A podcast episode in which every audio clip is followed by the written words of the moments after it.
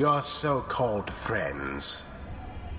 You are accomplice to their hateful plot. They are exploiting you. You shall never have your freedom.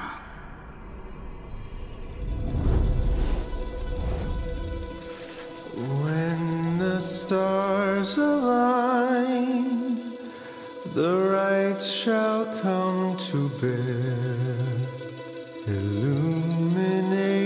The signs, the exiles shall be there.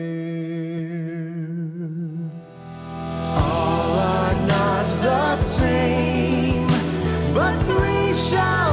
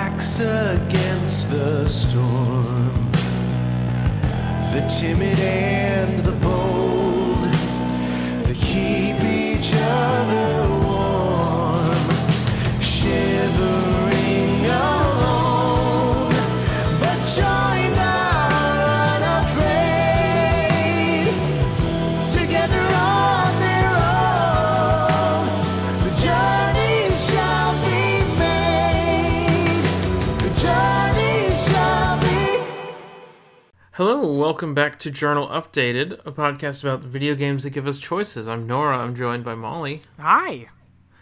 and uh, this month we played Pyre by Supergiant Games. We did. You're just not. And You didn't here. introduce me. I know. And I was. Autumn's I was. here. I was I'm behaving myself. Oh, okay. We're also joined by Autumn. Hi, Hi. that's me. It was deeply unsettling from like for me to be on the podcast and not get introduced first. It's like deeply weird to watch you intro the podcast and just have to wait. Yeah, I was wondering if you would get indignant or something, but now we're. I here. I was totally fine. I only got indignant when you pointed out that I now we're here. The three will podcast as one. That's true. this is the we pod. did put together a triumvirate for this one, huh? We did. What's our name? Uh, the the the nameless ones. There we go. The nameless? Crushed it.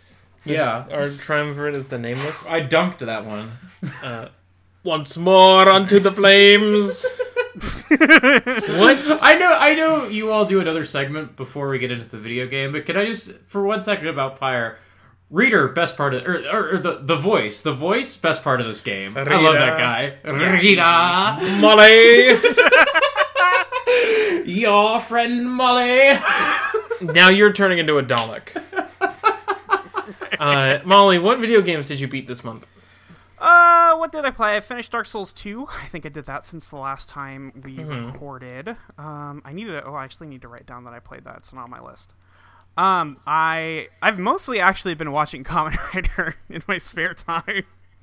Um, been watching Kamen Rider Ex-Aid. I have started a game called The Pathless, uh, which is a fun little game, um, mostly about running fast. It seems like, and you know what? I love that. So How many how many paths are in the game? uh, I have not found one yet.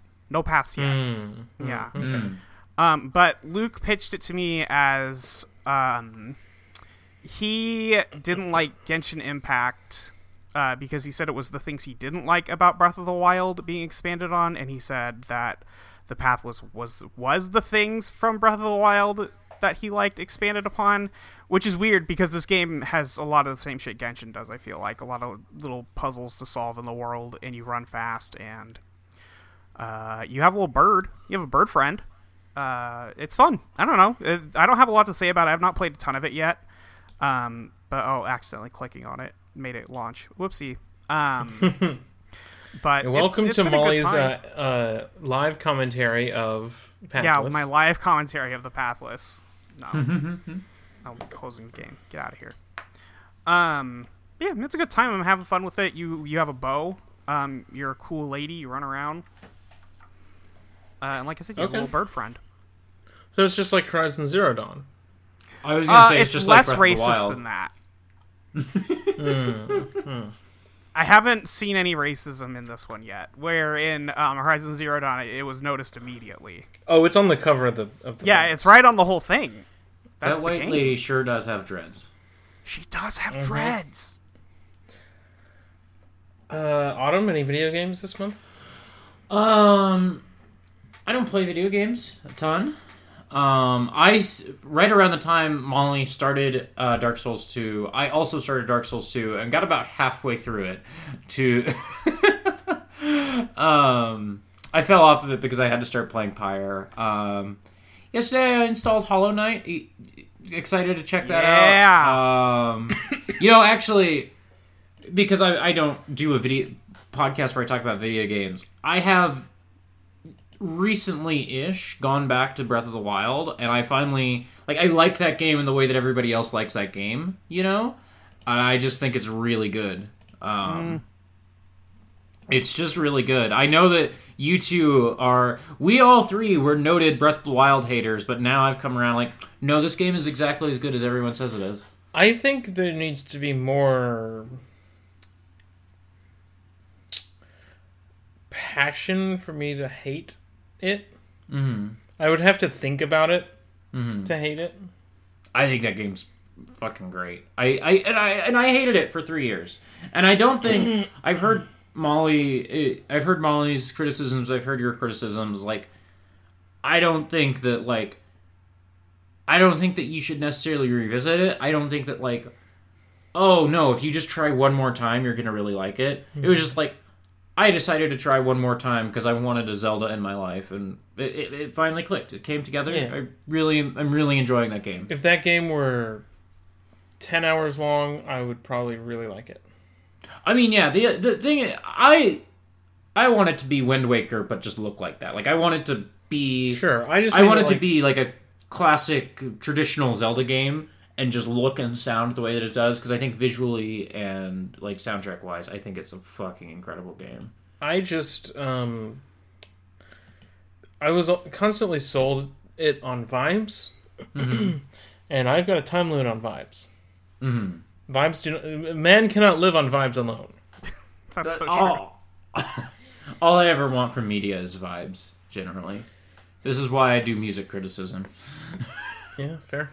It's literally made of vibrations. No, that was the joke I was going for. Well, good vibes.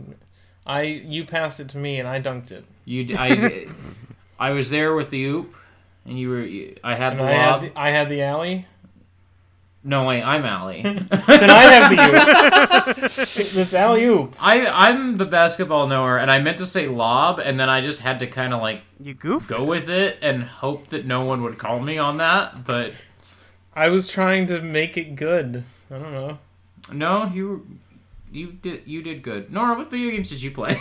Have you heard of Rogue? What's Yeah, I've Rogue? heard of Rogue. I played more Rogue this month. I streamed it. I'm gonna get back to it. I took like a week off uh, because it's the holidays, baby. Yeah, no Rogue videos on my feed. Yeah, and also I work mornings for the next four days, so I'm not recording anytime soon. That sucks. So what am I gonna do? Record when Autumn is awake and can hear me? No, thank you. That's embarrassing. Yeah, it's embarrassing. It's cringe. Yeah, it's cringe, bro. It's cringe to record Let's Plays. That's the hot take. I recorded a bunch of Resident Evil videos while you were here. Not that I'm saying you should like start recording Rogue while I'm around. I'm just saying like this is just not a I'm thing well that affects aware. me. I'm aware of the things that you've Ooh, done. look, I'm Autumn. I can do stuff without being embarrassed about it. Oh, look at Yeah, me. I don't even do I don't even do chores if somebody's looking at me. So, uh, other than that, uh, I haven't been playing many games, but I have been downloading several. Yeah, that's the what you mood. I, I I booted up Umurangi. I I downloaded that, and uh, that game's fucking incredible. I just got a bunch of free stuff off of the Epic Store. several of which are going to be played on Journal Updated, maybe even this year. Not maybe even. It's just I mean, we haven't talked about when we're going to do Pillars of Eternity, but yeah, but tyranny. Tyranny, yeah. Um, Yeah, I'd love to download shit for free. yeah, me too. I guess I haven't really played that many video games since Rogue. That's fair. Um, It's a time of year I feel like where a lot of people slow down on their video game intake. I had to play a lot of Pyre this week, though. Yeah. What's up with that? Fucking sucks, dude. I I feel like I want to get out ahead of this and preface this by saying I promise we're not a hot takes podcast. Like I swear. It's just that this game kind of sucks. I don't We like like it. Dishonored, right? Like it's yes, not like we're there constantly are things hating on things. this show we like. We promise. We thought we would like this one. We didn't pick it so because we thought we would dislike it. Yeah, and we had fun with Soma. Like yeah, and like the next couple of games we've got lined up are picked because I, we're like interested in them and want to see what they are. Or I am, and Molly's also and I'm here. along for the ride. The next two I picked without any input from Molly, so mm. Yeah. so I I specifically picked this because I played this in 2017 and it was not my game of the year because I was really high on Nier Automata that year. Um, As many of us were. as many of us were. Less high on it now. A lot That's of people got high on Nier Automata. Um, so I I picked this game. Like I I wanted to talk about this on the podcast because um, I I really liked Pyre at one time, and my politics have changed pretty dramatically. Um, this is a game that deals with revolution. It. Okay, this is a game. Let me just finish. This is a game that deals with revolution. And like my personal politics about like what revolution is should be the necessity of it like has changed a lot. And so i was like i have wanted to revisit this game like for over a year maybe two years now i can't remember um of just like oh like i'm different.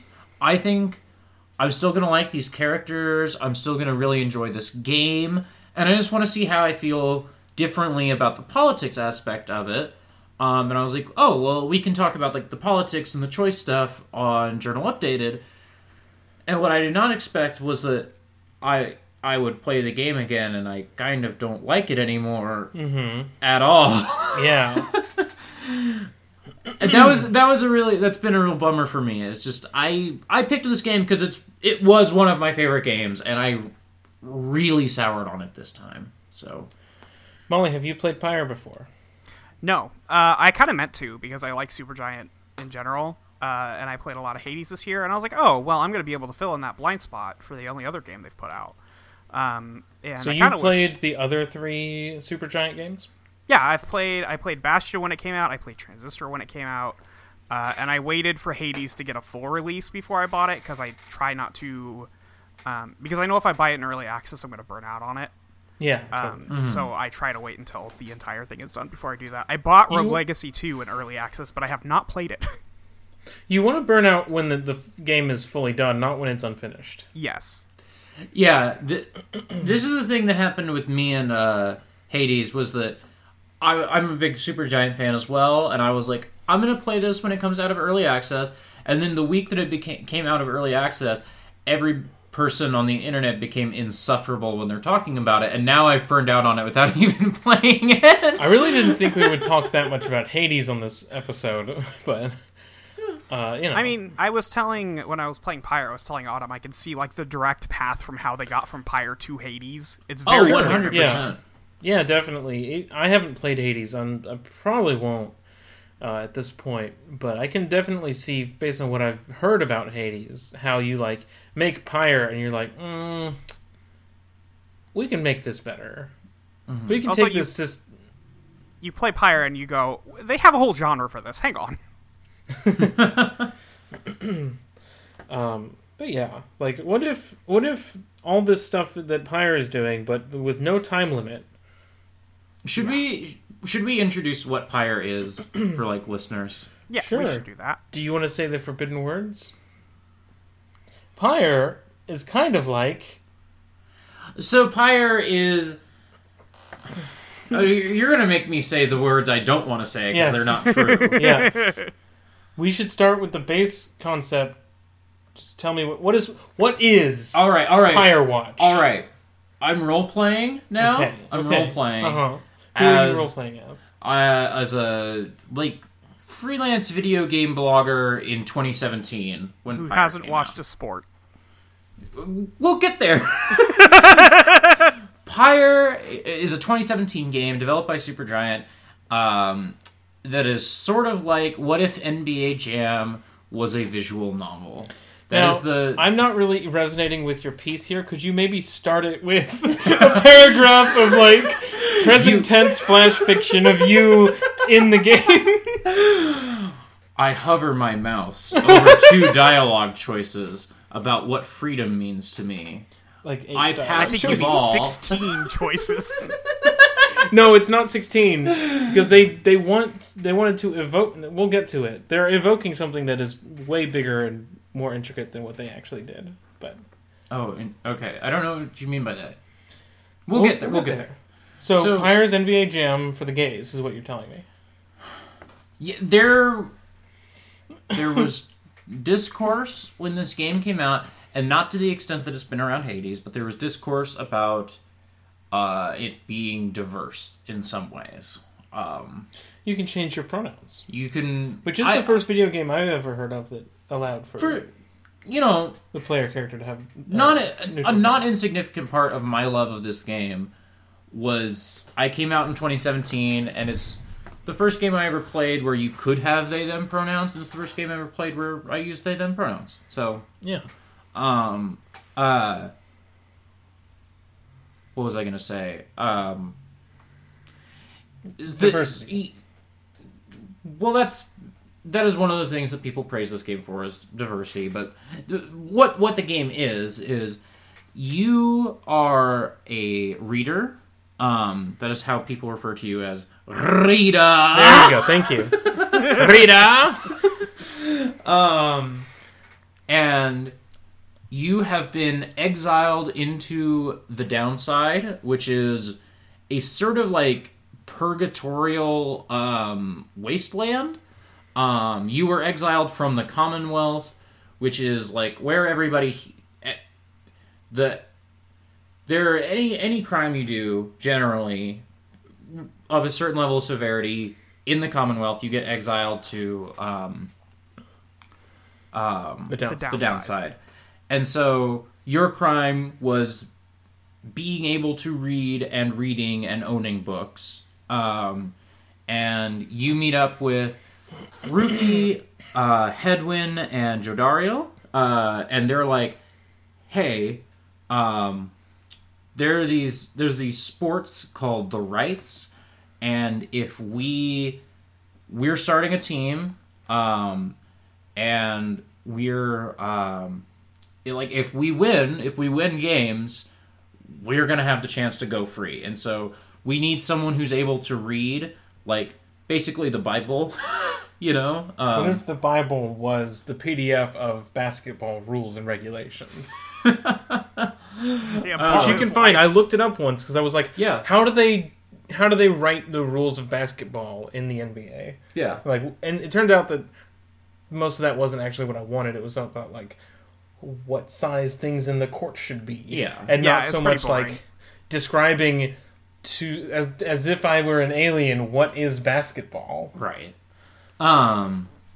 So you f- you form this team called the Night Wings, um, and you have a mysterious patron, um, Volfred Sandalwood, who is kind of like urging you on, but you don't get to meet him for a little while. And he's like, I want you to travel. I want you to do these rites. I want you to try to win. Uh, if you win, you'll have a chance to go free uh, and go back to the Commonwealth. Um, and Volfred really stresses that he wants you to, um, like, get He wants one of each species for the arc. yeah, he wants one. The he, the phrase that the game uses uh, a bunch is ethnic groups. Uh, so you have to Is have it? like yes. Um, It also says races. it, it does say races. You almost picked my nose pointing at me. So you've got commoners like Hedwyn. You've got demons like Jodariel, which are i- if a commoner spends a certain amount of time, like you know, five Over a ten decade. years. It says over a decade. Okay, over a decade. In the downside, they start to grow horns. So Jodariel has been here 14 years. She's got her horns. Sick. Rukey, who is a dog person, uh, a cur. More dog than person. I noticed ha- like at the end of the game that he was running on all fours. I thought he was just an anthropomorphic dog, but no, he's just a dog. He's that, just a dog. talks. He, Yeah, what? he got a mustache. He got I made him shave it. I did. You're a monster. He was like, he was like, "What do you think about?" it? I was like, "I think it looks like shit." You're a monster. And he monster. was like, "Oh, okay." No, fuck, fuck Rukey. Get the fuck out of here. I, I feel fine. like I feel like after I kind of introduce everybody, we should go around and say like what we thought of each character, but we'll get there. Um, Uh, Molly has the uh, structure of the podcast written down, so you know, Okay, we'll well- Do to I? that. Do I? Usually, For the Mass Effect, ones, 'cause they were too big. Mass Um, Effect was too big. You, you the next uh, character you meet up with is uh, you get to choose her name. I chose Zay. Um, I, I chose Jay. I, Jay. I said Shay. Shay. Okay, so yeah, you, you get to choose like a bunch of different names, but I chose Zay, so I'll call her Zay. You know, whatever. in the uh, I was looking some stuff up and like in the like files it seems um, that her name is underscore AE. That's cute. Yeah, they said that her name just rhyme. It, it ends with AE for sure. That's all that uh, they can tell you when they show up. Um, she is part of the ethnic group known as Savages. Um, Not good. Not good. It's not an ethnic group though. Right, because these are just What is it? these are human these are humans who are fucking weirdos. No, they're seemingly. called moon touched, Moon touched, which is I thought that's just because she was a little touched in the head. I thought they were just calling her That's- crazy. it mentions in several tooltips that moon touched and savage are, are synonyms in the world of pyre and that that refers to people who are different uh-huh. in some sort of cognitive way yeah, Man, she, that sucks. Zay Uh-huh. Zay was seemingly exiled for being like for being luna lovegood Being a little weird. being a little Lovegood is being correct. nerd. yes. Or, yeah, yeah, yeah that's all That's literally she says like oh they decided they didn't want to like deal with me so they got rid of me yeah. Like a vagrancy or something. You know, something. Any anyway. Uh, then you meet with Tizo, who's just a funny little guy. Um, Oh, I love this little guy. Tizo's the best part of this Oh, game. By i the wish we could extract him from pyre I, I, Um, come here, you little guy. he's so small Next, you meet up with Sir Gilman, who I hate. Um, I don't hate him. I think he's fine. I think he's a little extraneous. The, so there's a Sir Gilman is a, is a worm. worm, A worm. which is Not a W worm. W Y R M, but he looks like a worm what crawls on the ground, but he swims in the sea. No. Hungry for worms. Um, he's a knight. He's all about chivalry and reclaiming his honor. yes, uh, he believes that he lost his honor. You know, My honor is my life, etc. Um, then you meet with Pamitha, who is a harpy, uh, and she got big titties. You know, wings and no hands. Uh-huh. Shout out to Pamitha. Shout out to Pamitha. Yeah. Uh, then you meet. You finally meet. Oh, you meet Bertrude, but she doesn't join your team until later. She is a bog witch, uh, which is like a. She's like kind of a. s- She's serpent. a Medusa. She's a Yeah, Medusa. she's a Medusa. Okay, yeah, that's totally it. And you meet um, Volfred, who is a tree person, and also tagging along with you this whole time is the lone minstrel, who is kind of like this otherworldly person. Yeah, he's neat. Um, Very should I summarize area. like the rest of the game, or should we pause here? Uh, let's stop and. Okay. Let's talk about characters, and then let's talk about triumvirates, and then let's talk about the ending. Okay. Sure. I feel like I have to lay more groundwork before we can get to the ending, but I think you're right that we should pause and talk about. Well, the Oh. the ending means when the plot happens. When the liberation rites start. That's what I mean by that. Okay, okay. Because there's not like a lot of plot between like the first Yeah. and last liberation, right? Honestly. Yeah. So Hedwyn is a normal guy. We all He's sent just a Hedwyn guy. home. He's just a guy. He's So- the leader of the bunch. You know him well. He's finally back to kick. So, so the last little bit of groundwork I'll lay is that it, the the game makes it seem like oh you're gonna get to this liberation rite, and then all of you are gonna go home. And the twist, which is like the most obvious thing in the world, is that actually only one person gets to go home. And so, But you can do multiple rites. yeah, you you do multiple liberation rites, but only one person goes home each time. So uh, the game is clearly, I think, pushing you towards sending Hedwyn home the first time. I think like it sets that up as like the choice that it wants you to make, uh, which means that none of us got to know Hedwyn at all because I think we all sent Hedwyn ho- home the first time, which means that none of us learned what his backstory is because the game is kind of badly paced when it comes to doling out backstory and I- characterization. I think it's contradicting itself because to get more interactions from a character and to know more about them and have them tell you talk to you in the in the wagon and like interact with other characters, you have to play as them. But when it comes time to do a liberation rite, you have to pick one of the three most experienced players to be liberated, which means the players that have you've used the most. Mm-hmm. So you want to use your characters often, but also try to manage it so that you can keep the ones that you like around, but also you want to use them so you can't just leave them alone. Yeah, but Right. also you so kind of want where- them to go back if they want to go back. If they want to go back, yeah. But like, if I wanted to know more about Tizo, I'd have to use Tizo a lot, and I don't want to send Tizo home, especially if I just want to see more Tizo plot. Tizo But then if stay T- with me forever. But then, Yeah. if Tizo gets maxed out, he's always going to be one of the ones on the list. And if I really don't want to send out anyone, then I'm kind of screwed. This is where I understand where Hades comes from, where it's like, Yeah. your your like system is kind of biting itself off at the tail. Yeah. And, Yeah. like, you're losing branches because of the nature, the constricted, uh, like time limit on the game. So I understand why you go from this to making the same thing, but like you can keep going through different branches infinitely. Yeah. Th- this is uh, for my second liberation rite. I sent Rukey home because I, I like Rukey. I know Molly hates Rookie.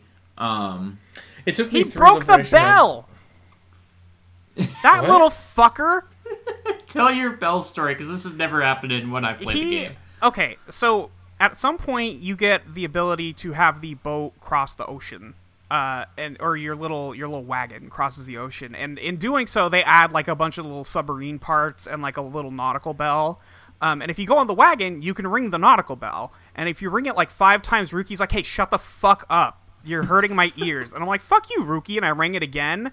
And then I had a thing that pop up that said, Rukey will never forgive you for what you did. And I said, okay. And then I left the wagon. And then after the next ride, I went to click the bell, and it won't work. It will not work. You can't ring the bell anymore because it says Rukey has disabled it. And every time you go to ring the bell, It's, It's not, not, working. working. so um, I'll never forgive Rukey.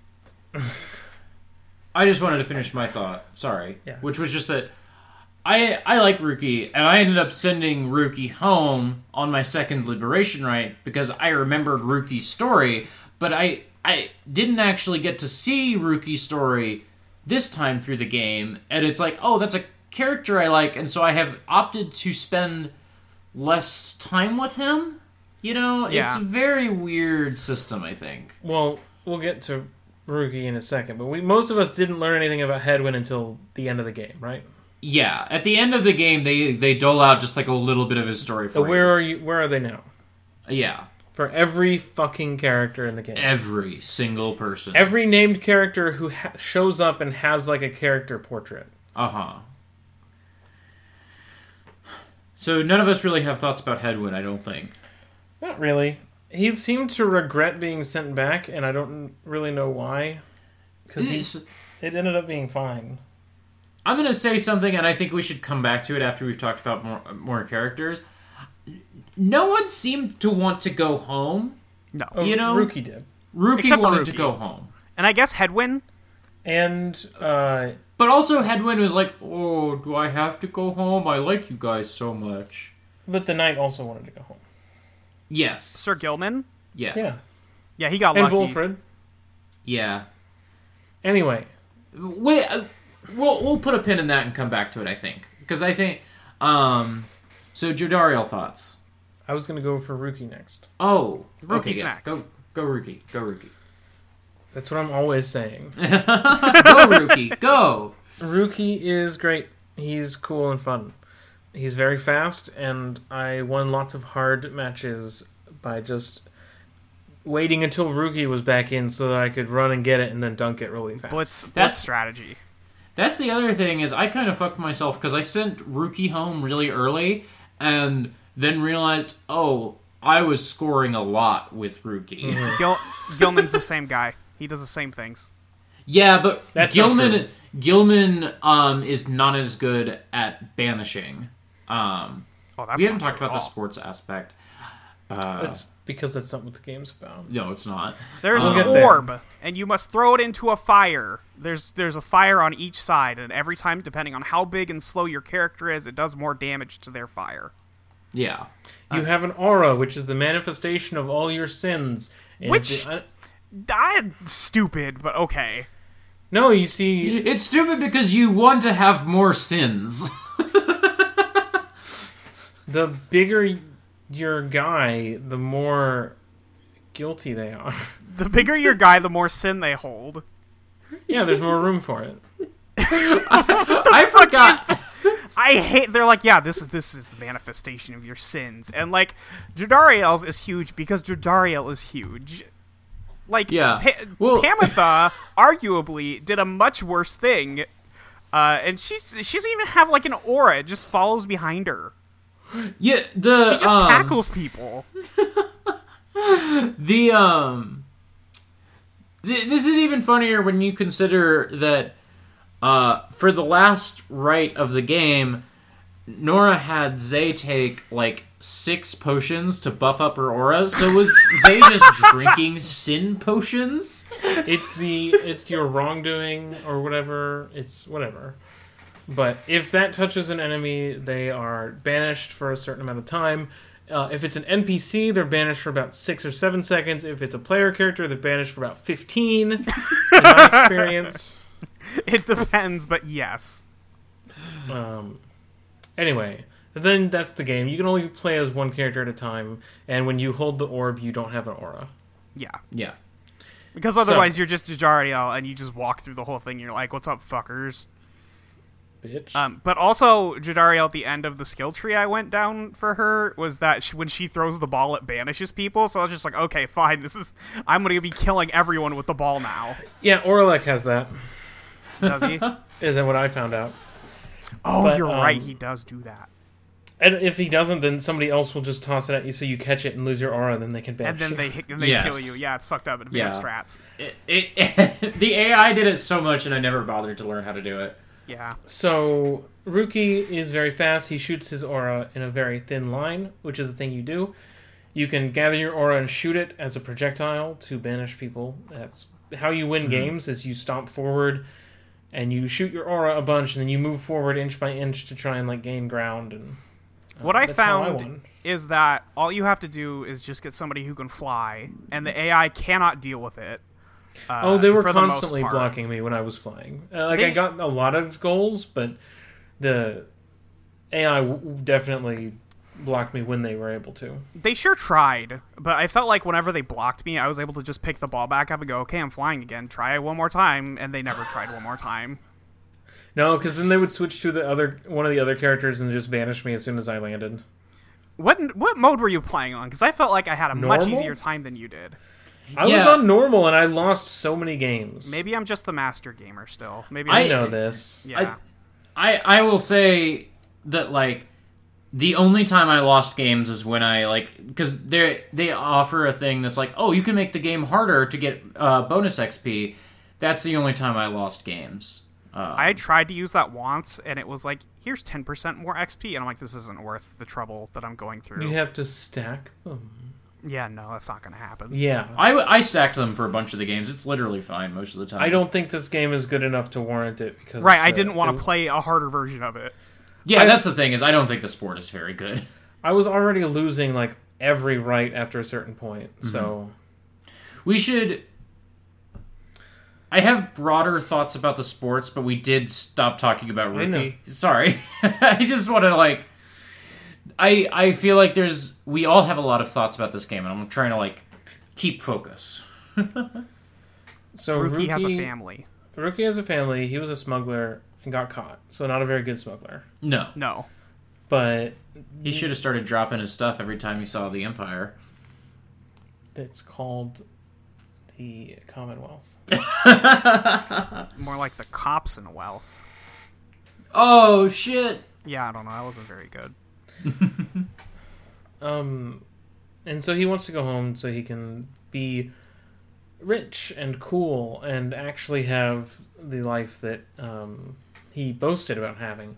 But he owes some debts, and um, you can play against, play rites against the character who he owes debts to, and if you beat him, he'll be like, "Hey, uh, you want to double or nothing on my debts?" And then the guy's like, "Hell yeah, I love sports." and then you beat him, and he's like, "Okay, fair enough.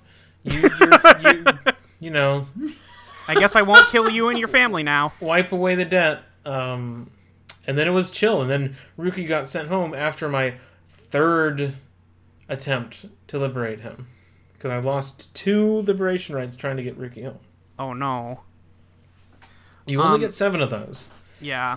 I I guess my question um is if Rukey's debt is to somebody who is in the downside, why does he care?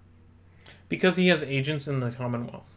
Of course, because you can just communicate freely with people in the You can communicate freely between the Commonwealth and the uh, down and the down under, but you can't move between them ever. What's what is the I would love to know the legit We like just the layout of this that world. yet. Yep, what we will get there. But Is there a first- map? No, No. I have a map. I wish. okay. Jodariel. Dario. she big. She's big. She's not really big. I'm. She's I much felt bigger than everyone else. I feel very frustrated with Jodariel's characterization in this game because this is my second time playing through this game, and I did not know she was a foster parent until Yeah. uh, Nora said something to me because Nora like got the exact right, you know, um, like story branch that this was revealed. I didn't know that. yeah. Or no, no, no, that wasn't it. What had happened was I sent Jodariel home, which last time I kept her, last time I kept her in the downside, but this time I sent her home, and I got a messenger imp back that was like, "Oh, she reconnected with all her foster kids." I was like, "She had foster kids? When were you gonna Yeah. tell me that?" I'm looking Well, at a picture see- of Jodariel. She's not that big. She's yeah, but she moderately look big. big. She got big muscles on her arms. She's got big energy. She, yeah, but She's when got a lot in- of sins. When she's in the rites, you know, demons have this big hulking appearance, but that's Yeah. that's definitely not what she looks like, No. actually. Um, Um, what was I gonna say? I was gonna say something about Jodariel. Um, I like her. She's okay. Uh, I, I, like her used too. her a lot early on just because having an enforcer on your on your rites team is good. she was the character I used the most for the entire game.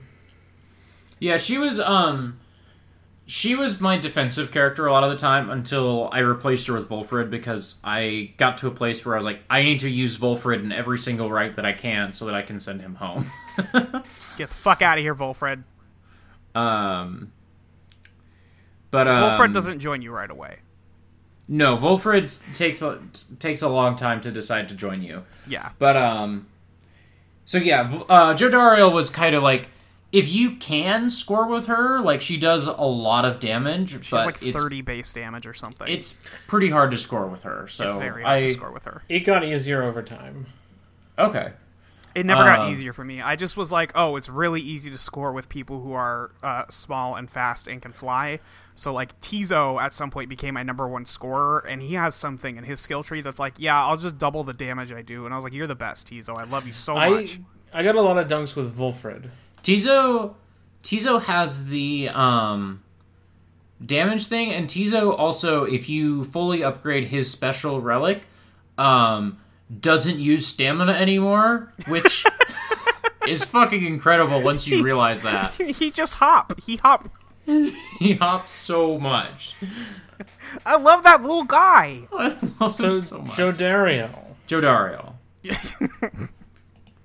She uh she like she was on uh in the army uh and she caught a group of um harps uh, who were who were breaking into the spiral sanctum i believe Uh-huh. Or they were getting ready to do it, but it was it was just them because they were kids. yes They were child soldiers or they were child close to soldiers or it. something Um, this was not like a, a like planned attack. This was some kids. And then she was like, "Ah, I will capture them." And then the Commonwealth was like, "Ah, you will kill them." And she was like, "Ah, I will not." yeah and then they were like you are exiled now for not murdering Um, children Yeah. Hedwyn was was um banished for uh, Fucking a being harp. for being a deserter. Secretly, he was uh he was fucking a harp. Yeah. he was fucking a harp His though. his girlfriend is a harp. Good for him Yeah, honestly. They they seem hot. Like they seem their as little a rule hot. the little picture the little profile picture you get for his girlfriend does seem hot Yeah. she's cool Rukey- and blue Rukey banished for smuggling. Jodariel banished for not killing children. the word they use is fledglings. yeah. Uh, so you know, no one so far is actually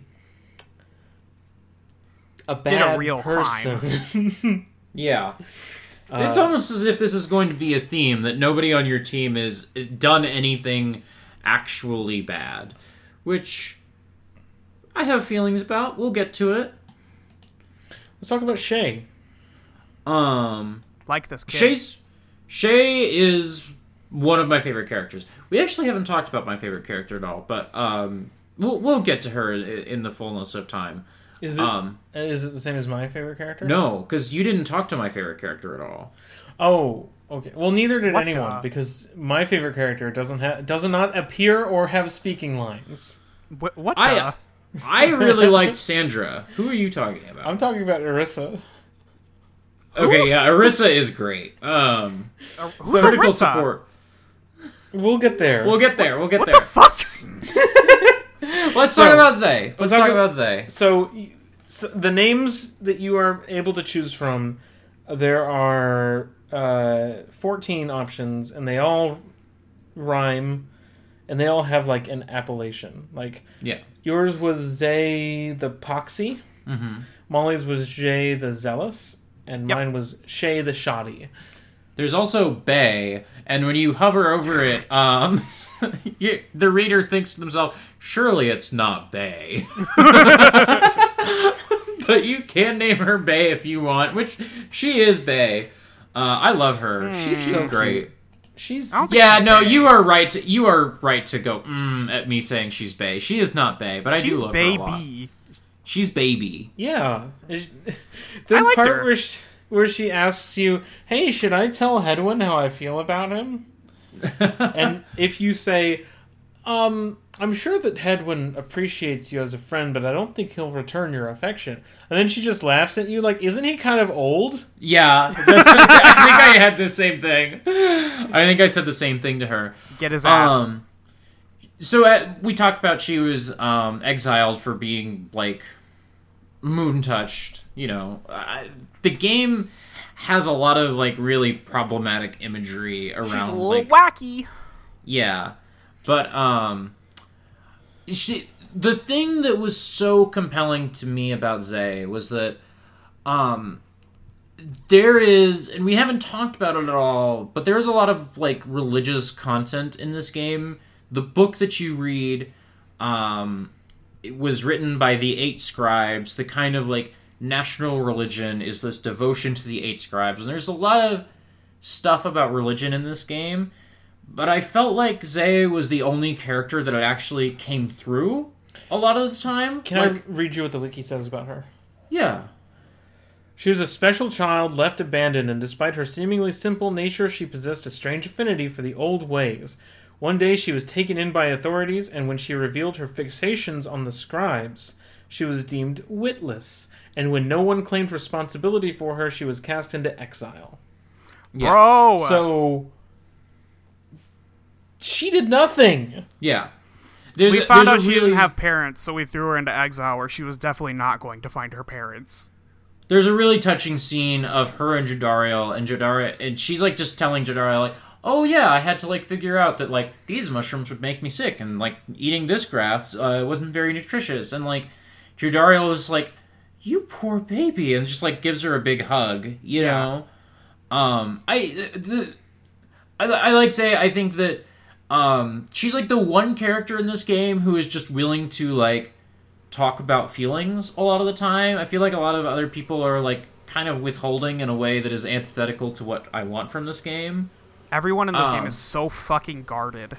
And she is I think it's telling that there is a huge religious aspect of this game, but there is only or uh, there's a huge religious aspect to this world and to the lore of this game, but there is only one character who um like expresses faith in her dialogue in, in most situations. Well, I mean, other, other characters do in in every now and then, but like she is the character who it, it feels like really like part of her everyday life, and she is often dismissed as a zealot, as a weirdo, as like over the top.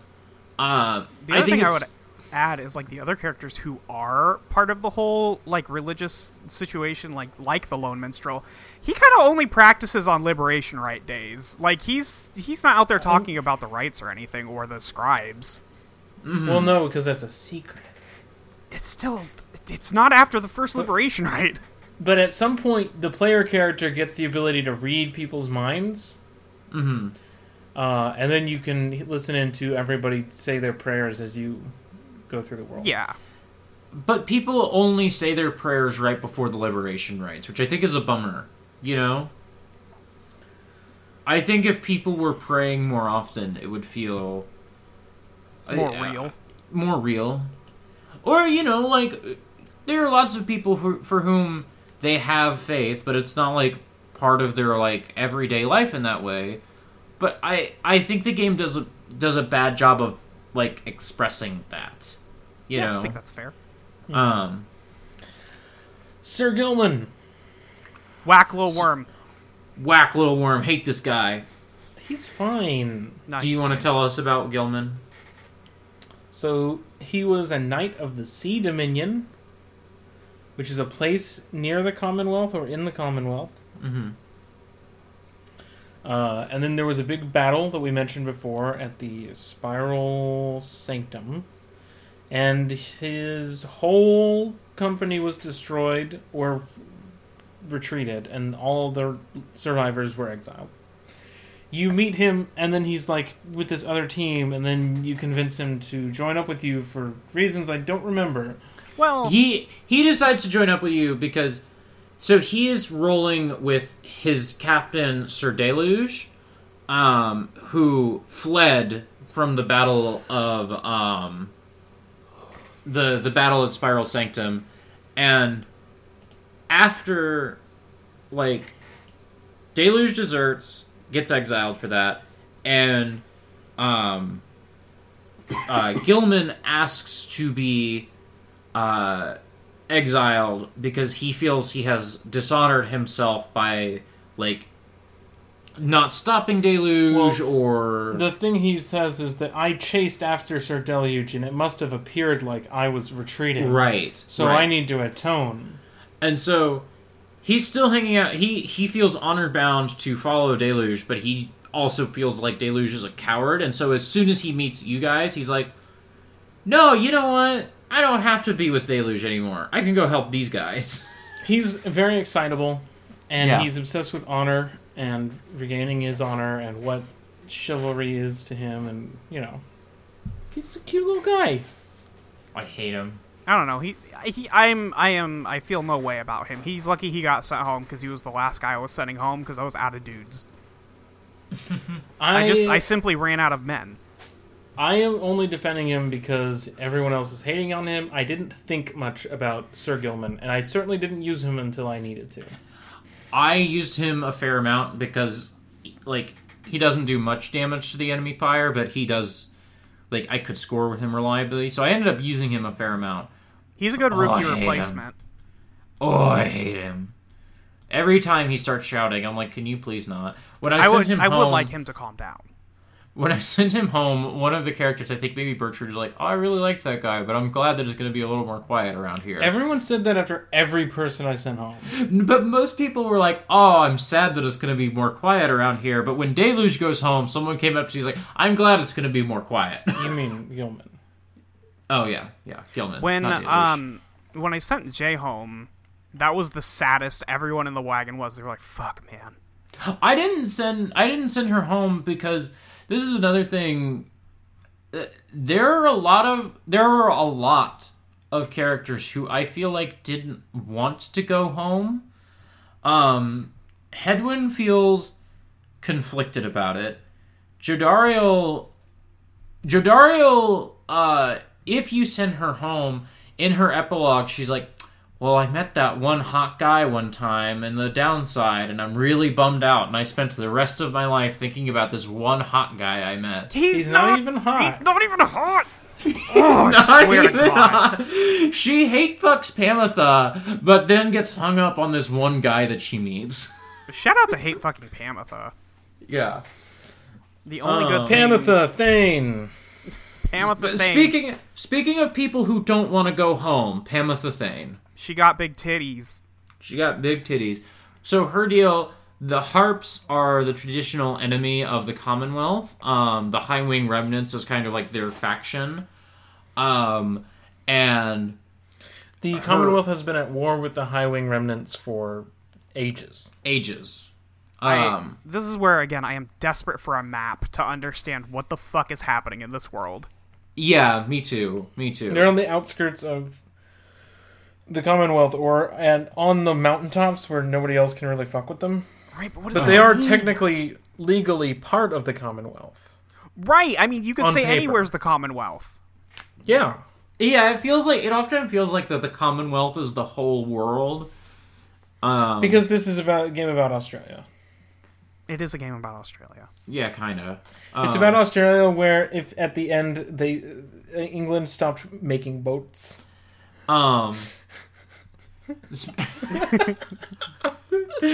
Uh-huh. Pamitha, Pamitha's sister Tamitha is gonna do a big attack, and um, Pamitha is like, Pamitha is like, no, you're just gonna die, and you're not gonna take down the Commonwealth. Like you're just gonna get yourself killed. Um, and so she rats out the harps to um to the Commonwealth and ends up like getting exiled and getting um like all her sisters exiled. And so her whole deal she has she has one of the more interesting stories I think where she is obsessed with getting her sister to forgive her. And her sister is never going to do that because her sister is like no i believe in harp's independence you know Yeah. and like And- you It is not independence so much as it is supremacy. yeah yeah like but her sister really believes in the cause and Yeah, Pamitha Pamitha doesn't have any sort of like guiding ideology like that um she has the ideology of guilt. And so, yeah, she spends a lot of time. Um, she spends her like almost all of her story like hung up on getting Tamitha to forgive her, and I thought this was really interesting until you know. Nora and I like in Nora's version of the game, Tamitha went home, her sister went home, and Pamitha stayed in the downside. In mine, it was flipped, where Pamitha went home and Tamitha was in the downside. And in both versions of our game, they never reconciled, and also Pamitha felt like intense guilt for the rest of her life. And I. uh, I understand that guilt and forgiveness are like really complicated things for everybody, but like It's a video game, also. it's a video game and it did not feel like a f- satisfying narrative when I got to the end. It's like, yeah, you really did your best for this character, but they still just felt shitty forever and never made Yeah. any friends. That, that's the other thing is it talks about like, oh, she didn't stay friends with any of you. She like fucked off. Now, why was Pamitha exiled? Well, she snitched and got her hmm. sister and all of their group exiled and clipped. By the way, Yes, their wings were when clipped. they when they exile a harp, they clip them so they can't fly. Um, and then she attempted to contact her blood sister in exile and was told that she could seek her firsthand and was exiled in turn. Yeah. Oh, I I forgot that part. I forgot that part. I did know that, but I just this forgot is it. part of a bigger thing that is never touched on in in like any by any character which is that the commonwealth systematically discriminates against harps. Yes. Yeah. nobody actually says that. Nobody says nobody even the harps that are fighting the commonwealth say that. They just want to reclaim like we were here first we were like the cool guys and you're all descendants of us. Like we mm-hmm. were the the first people mm-hmm. and y'all y'all were the flightless ones that that left us we're in charge. We're cool.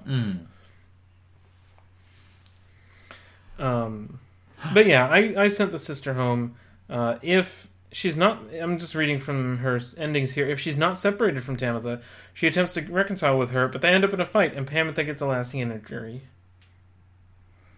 Great. So there's just no good end. There's no good ending for Pamitha. sure there is. I got a good ending for her. She became best friends with bertrude Oh, and mine, she became best friends with Rukey, which is also really bad because Pamitha is the most like lesbian coded character in this game, and like part I, part of the reason that I sent Jodariel and her home was that I remembered last time I played this game, Jodariel hooked up with that uh, that fucking pompadour jackass. I'm gonna send her home, and I'm gonna send Pamitha home, and maybe they'll hook up because they did hook up in this game. No, no, Pamitha hooks up with Rukey. Fucking she. She's like, I'm gonna spend my time with this dog, and I like Rukey, but they have nothing in common.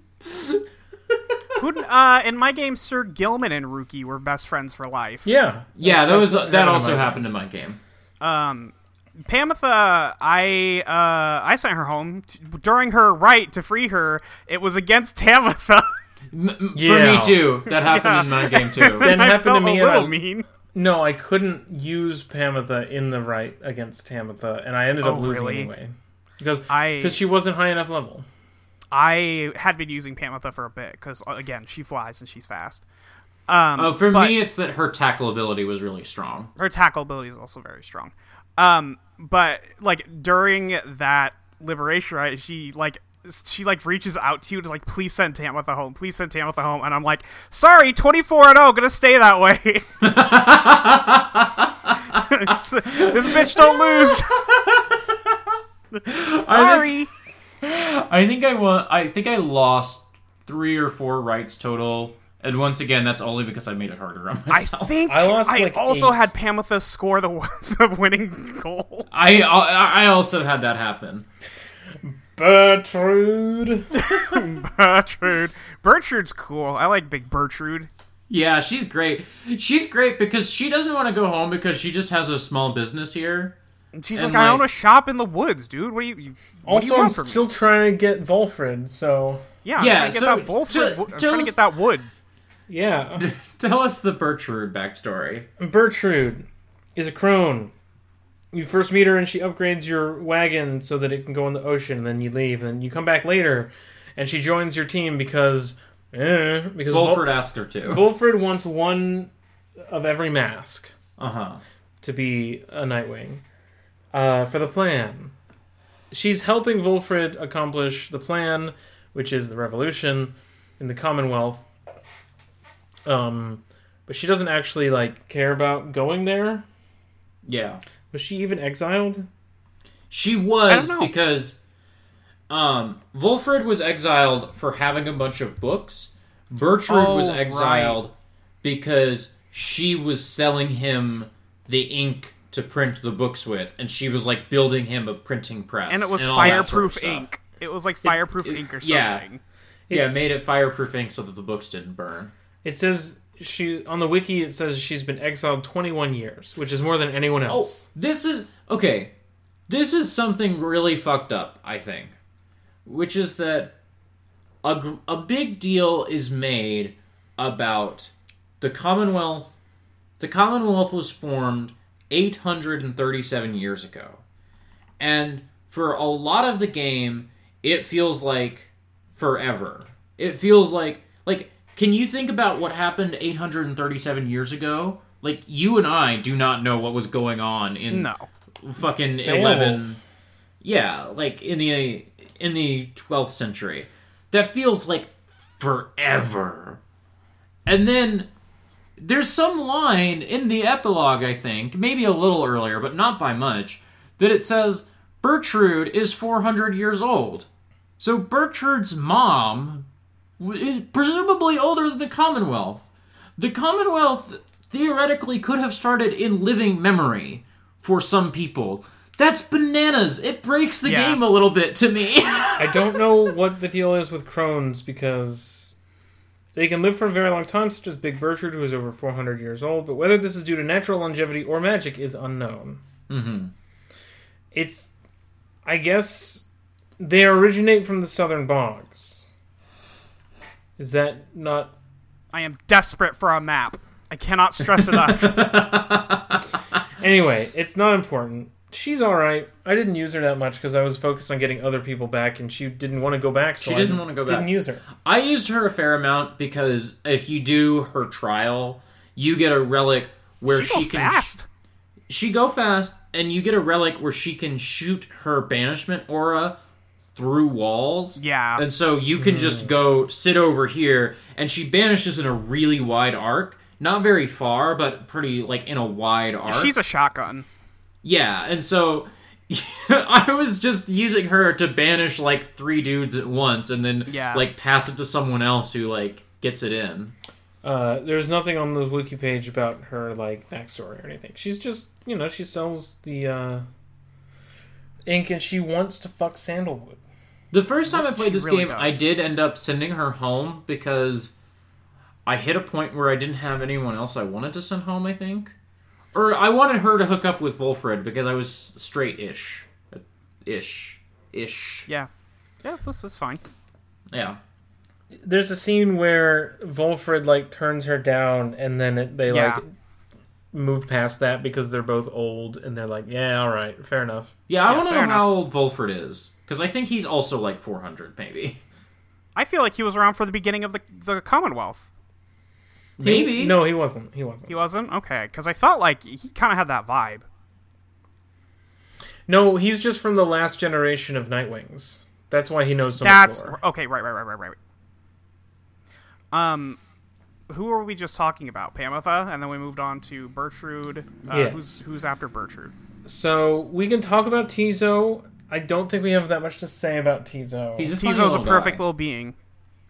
Speaking of in living memory, it's worth noting that Ti'zo's great grandfather is Haub, one of the eight scribes. Yeah. Yeah, not his great great great great grandfather. His great grandfather. It is And, like- unknown how old Ti'zo is. When you take Ti'zo to do the little prayers on the way up to the thing, he is just talking to his grandpa. It's very sweet. yeah. Ti'zo also, he talks perfect. in his head like a normal person oh, instead of just no. chirping. I don't. So when I so every time you go to do a liberation rite, you um on your way up you can make stops, and it says like, oh, if you stop here, um, Zay is going to gain favor from the scribes. And I must not have ever done that with Ti'zo. Ti'zo was like a pretty good all rounder for me. Um, and so I just must not have ever stopped to give Ti'zo a buff. Yeah, Ti'zo is hyper powerful in lore and in the mechanics. yeah. yes. Especially Ti'zo once the you get the thing where he doesn't use stamina. Ti'zo gets like Uh, plus ten damage to pyres. It's wild. it's so good. He's he's friends with the minstrel. yeah. Uh, you know, it, there's not a lot to talk about with Ti'zo. He was Ti'zo's never been with the banished. Nightwings uh, since Yes. their inception, basically. I don't know if I don't know if it's since the Nightwing's inception, but he's been with he's been with the Nightwings longer than Volfred has. Yeah, Um, and Volfred got exiled like twenty some years ago. So nine years ago. oh, did Burchard get exiled before? Right, Richard's been exiled for 21 years. right, right. Because 'Cause Volfred- that's when she was getting him the. and Volfred. So, Burchard gets exiled for selling him all that stuff, and right around the time that she gets caught, Volfred goes into hiding Yeah. and is able to escape the authorities for about ten years before they catch up to him. So, yeah, good job, man. You want to talk about Wilfred? yeah, He's Volfred. a he's a big treeman. He's not that big. He's he's big and He he's made seems out of trees. he he seems tall in his character portrait. Then you see him in the game, and you're like, oh, okay. well, it's So, because his I legs are sunk Normal into the ground. I have a take about Volfred, but should we like set up who he is a little bit more and like maybe like what the plan is? The plan is to do revolution by sending people back to the Commonwealth. Mm-hmm. Specifically, He has- yes, He has agents in place ready to start spreading the word of revolution and working toward revolution in vague ways. But he needs people to return from exile because when you return from exile, you are this like higher caste than most people, and like everybody in the government is have- somebody who came back from a rite. Yes, and so he needs influential people with lots of attention on them to also push for revolution. And one of each, he says that sometimes, and I don't think that ever really has a resolution. But you know, So, the thing about Volfred is that he needs to be the Char Aznable. And what he is, is a very 21st century white understanding of uh, Martin Luther King or Nelson Mandela, I feel like. I mean, he's Or Gandhi. he's coded a certain way in He his is- Yeah, character design. Yes, very much coded. Uh, he's very much coded as a black man. Yes. Um, which I think I think is good. You know, like I I I think that it makes that is like the coolest thing about Volfred. I just feel like he's got this like. eh, There's a lot of talk about how oh he wants the revolution to be peaceful and I don't. The game doesn't understand what revolution no, is or could be. And also, I don't think Volfred is a very interesting character if he's right about everything. He's the shadiest motherfucker for the first like two thirds of the game because he's orchestrating everything you do. Yeah. and then it turns out, oh, he's good and he's right to do. He's that. just right about everything. Like, I just think he's not a very good character because, like, And even when they like pull in his past, the, and his past comes back to haunt him, it's like, ah, that thing you had no control over and would not have wanted to happen is back to extract vengeance from you. But you're actually blameless yeah. in, in what like happened. you literally have nothing to do with it, but he thinks Yeah. you do. Like, I wish he was the Char. I wish he had he had like skeletons in his closet. I wish that he had a plan that you know maybe some people will be like, oh, isn't that extreme? Like, I just think it makes him a more interesting character. I think it would be more interesting if this was a second go around. Like he got banished and came back to do a revolution, and then he got banished again. Yeah, And then he's like, "What's up, fuckers? Round two, round three. Yeah, like that. That Like- would be more interesting. I- Instead, he's just a good guy. he's just like an all unqualified good guy. He's an unassuming history professor by day, and by night he operated a small but illegal stamping press of his own design to disseminate provocative ideas. like, yeah, No history teachers ever had provocative ideas. My okay, history teacher said, well, "You we can argue about anything in this class as long as you do not try to tell me that Ronald Reagan was not the greatest United States president. right. He's like, So- I'll fight you on anything, but you, that is the line. I do not argue about Reagan. He's my favorite. He's my homeboy. You know, Cool, man. I, I, the the thing with Volfred and like, it's literally drawing on, um, like, this. I am not super knowledgeable about the real world history here, but like, it is literally drawing on Nelson Mandela, um, like being imprisoned. Like that is the image that it, like it is conjuring, and Volfred is sending letters back and forth like Nelson Mandela was doing in prison. Um, and like uh, the end of apartheid in South Africa was like very like a complicated, difficult, decades long struggle, and there is a tendency, um, in like liberal thinking to just boil it down to well they there was just a lot of popular support and they were peaceful and so they got what they wanted. And like that's not yeah, like it's this not that simple. years. It's not that straightforward. you know, um, eh, it's it's frustrating. It's really frustrating, and I wish I liked Volfred more because I think he's a cool design. He's like, I love that he's always smoking a pipe. He is smoking a Um, pipe. That's great. Uh, I wish I was. um, he can teleport. Yeah, he, he can teleport. So. Nothing is cooler than hitting that right trigger and teleporting directly into the pyre. Boop, boop, boop. So you and I had a similar problem with him in the rites, which is that uh, I mostly used him for defense because he can be really strong on defense. Um, but you can get a talisman for him where his blink goes farther. And I fully upgraded it so that his blink distance was doubled, which meant that I was like going like full screen every time I blinked, and that at some point, like sometimes that wasn't the thing that I would want to do. like sometimes I'd be like, "Can I do half this distance, please?" Um, It's very funny yeah. because when I was using him, I was using him super aggressively. Like I would throw the sapling at the orb so they couldn't even get to it, uh, Uh-huh. which is Yeah, a thing you you- could just do. You open. You gotta open. Your opening move is put a s- put a sapling, sapling right in the center. like, What the fuck? the, no, Don't the, walk into it sometimes. The best thing to do with Volfred I found was that one of his upgrades you can detonate the sapling, and so That then you too. just throw it at the orb, or no, you just like blink forward, throw it right into the middle of them, and you can like kill their like two backline guys. Um, and now like they're going for the orb still because the AI is bad, but like they don't have anybody to defend. You can just you know banish that person, bop get the orb, run it in. This is where we need to stop and talk about the plot. Oh. We've seen these characters. Can I briefly touch on my favorite character because she's not going to come up anywhere else? Sandra. sure. Sandra. Okay.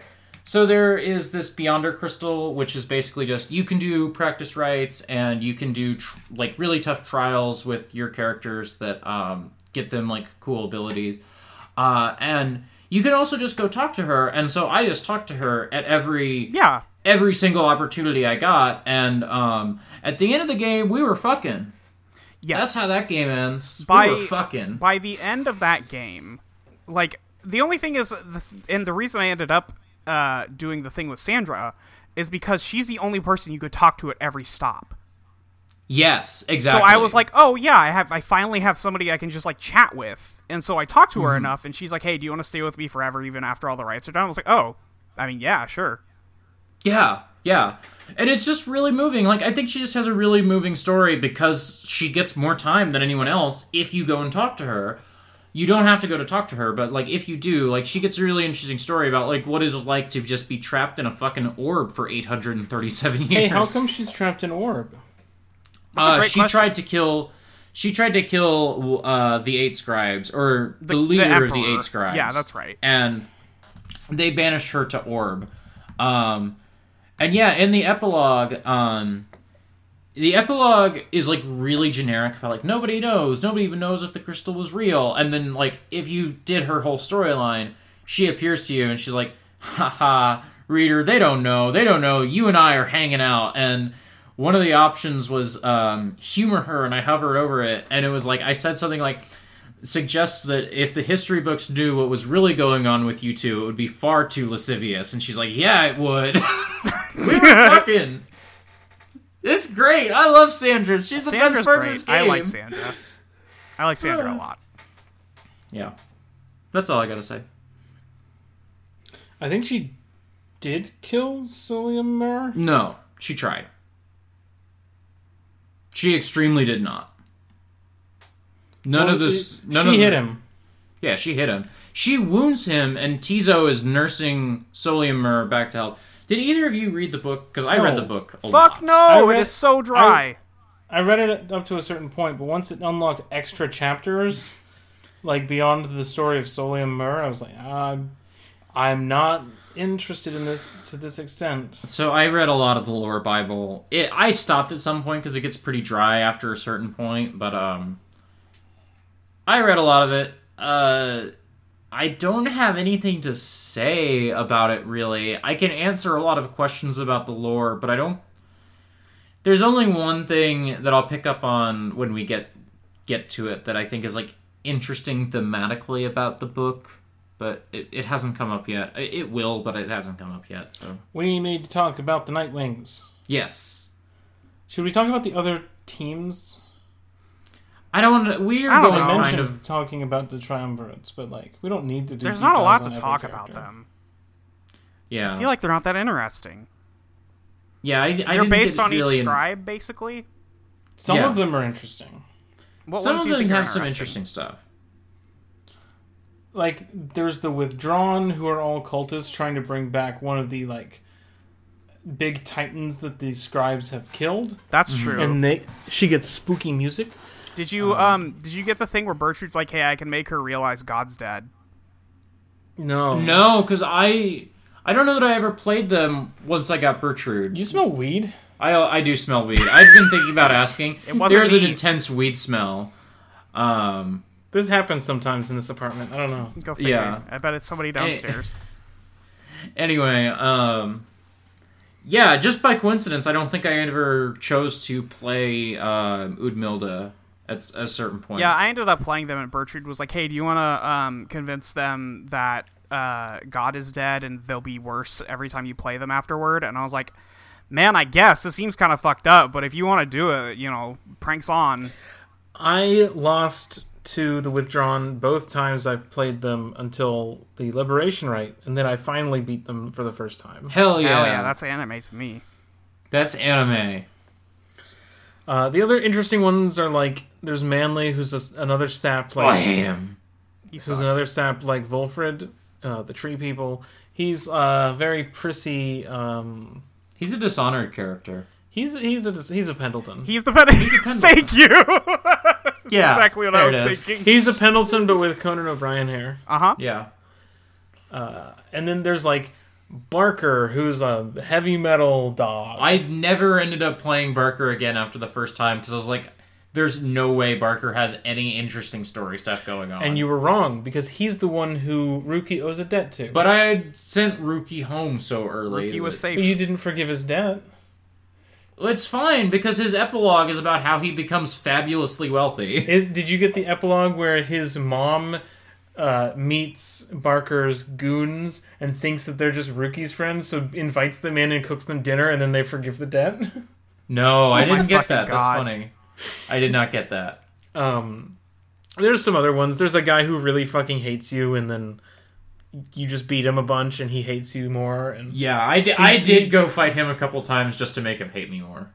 if you if you uh, beat him every time and you fight him a bunch, then he's like, by his epilogue is about him becoming this like obsessed uh, Oh. wanderer. Is he the guy who hates Ti'zo?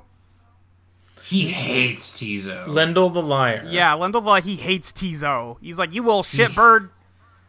Ti'zo must have dunked a lot of orbs against Lendl the liar. You know what, I'll tell you, literally he sure is, did.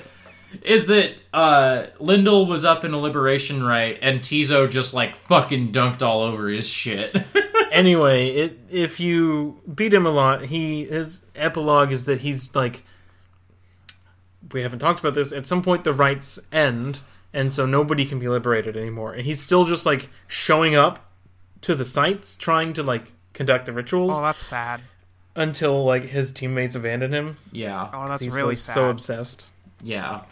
I mean, But- because the, oh, because the game is not interested in liberating anybody. Anyway, Yeah.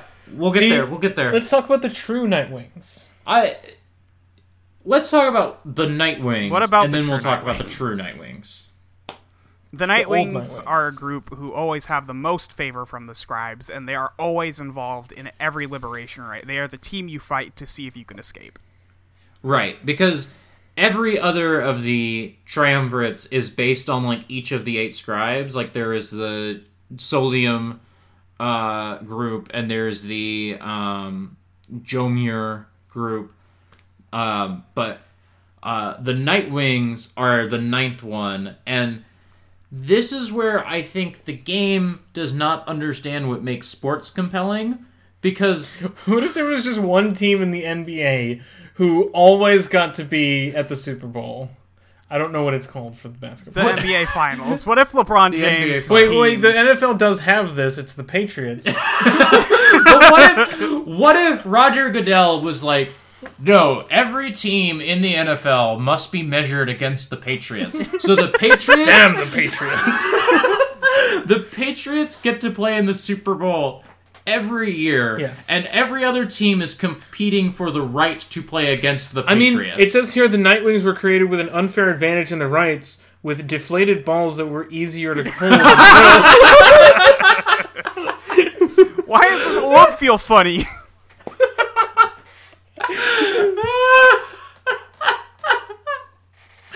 Oh, Stupid. so yeah, sports. It's just like sports. oh, it's the Undertaker. I guess. So We'll just keep throwing out the streak things is that it over. isn't. Okay. The streak is over. I just I like the it's such a I think this game thinks that it has a lot of interesting th- thoughts about sport and I don't I don't think it does. I don't think that like like sports are sports in in 20, 2020 we have all thought a lot about or sports people have all thought a lot about what do sports mean to us as a culture Considering considering COVID. there's a thing on there's a thing on. um and like you know molly and i watched some baseball this year I'm a sport Uh, it is like we are sport enjoyers um it like baseball brought us a lot of comfort in a very difficult year um john boy specifically brought us a lot of comfort Shout out to John Boy. difficult- shout out to john boy Not John think it's Boy's John Boy. yeah No, not John Boyd's. It's worth mentioning that the game doesn't call this sport.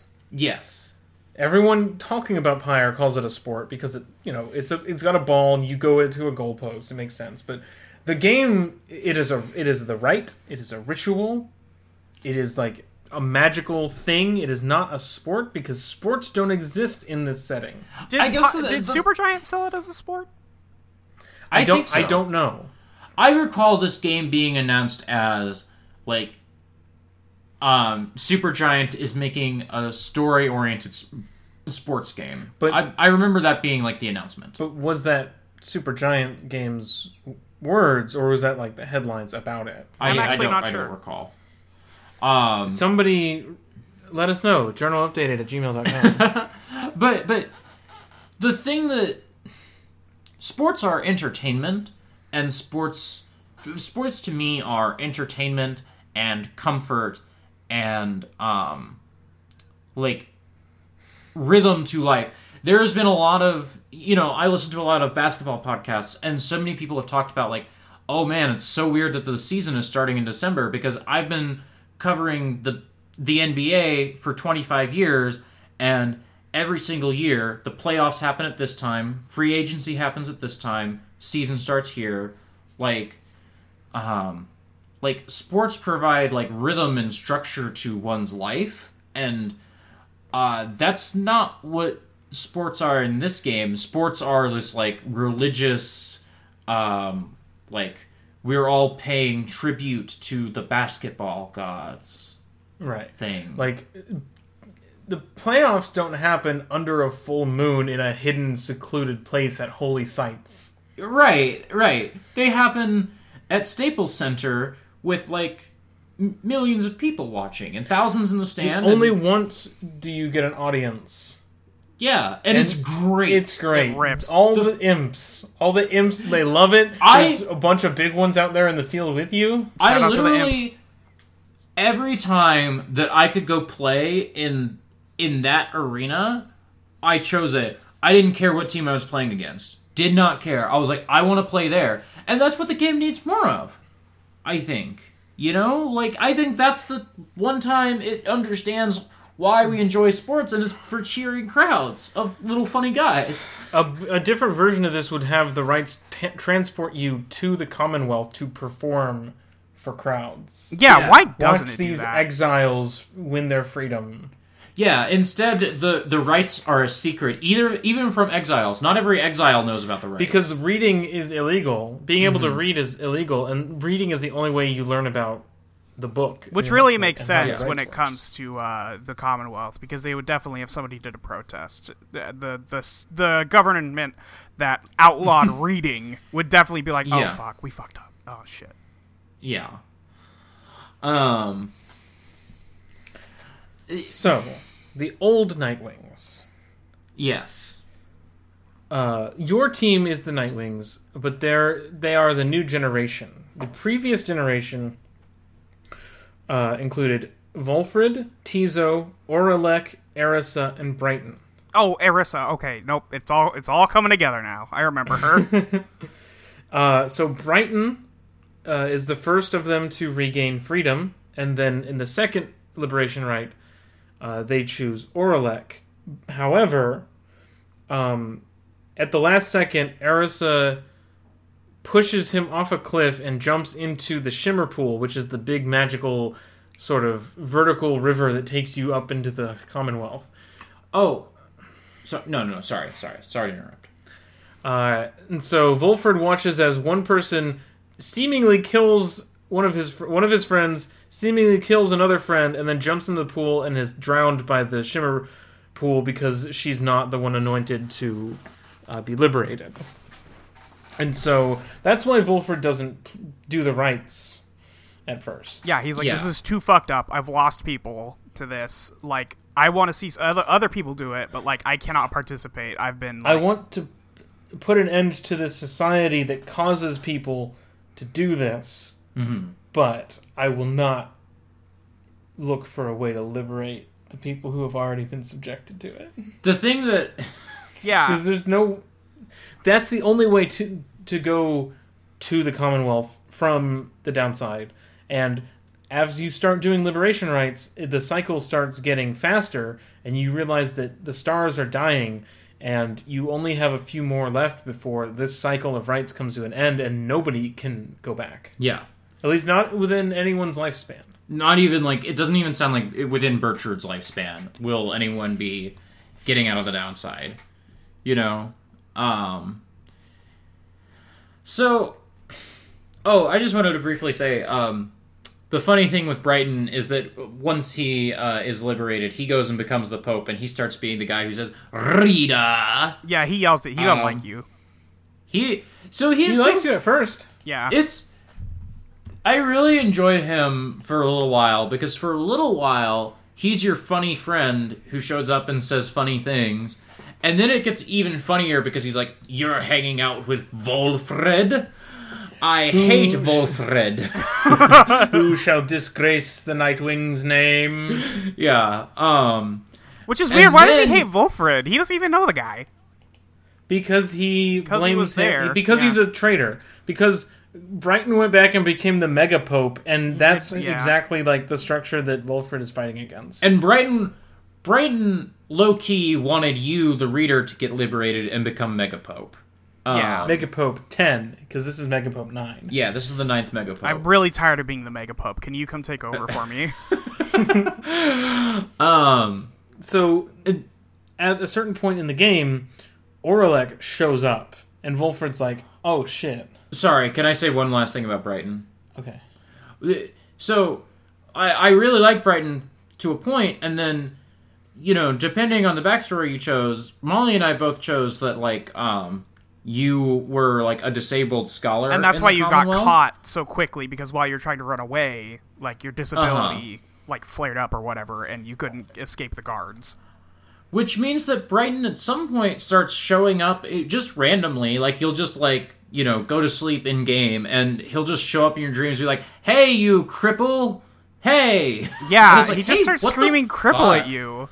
It's it's fucked up. It's uncomfortable, especially for me as like a disabled person. Who's like, "Oh, I will." choose the disabled background because I identify with that, you know? Yes. And just having someone sh- shout that you're a cripple a bunch is really uncomfortable. It's not good. It's not good. Um, so Oralech shows back up, Mm-hmm. and Volfred, Volfred is like, "Oh shit, that sucks. He was the number one." He was the best. He was Tom Brady. He was touchdown Tom. Tom Brady was cast off a mountain, and he came back. I thought you were dead, bro. And he's like, you never looked for me, bro. And he's like, And he was "Ah, like, well, you fell off a I very mean, big cliff.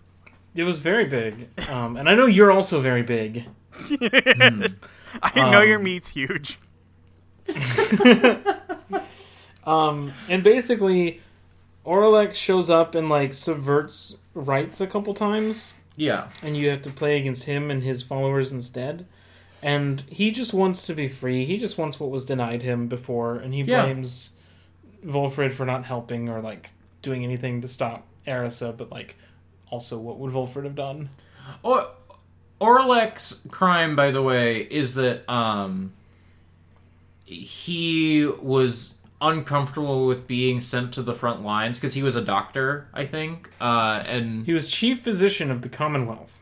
oh, He was exiled after a failed attempt to negotiate peace with the High Wing remnants and refused to return to duty. Yes. So he is another person who didn't actually do anything bad and got exiled.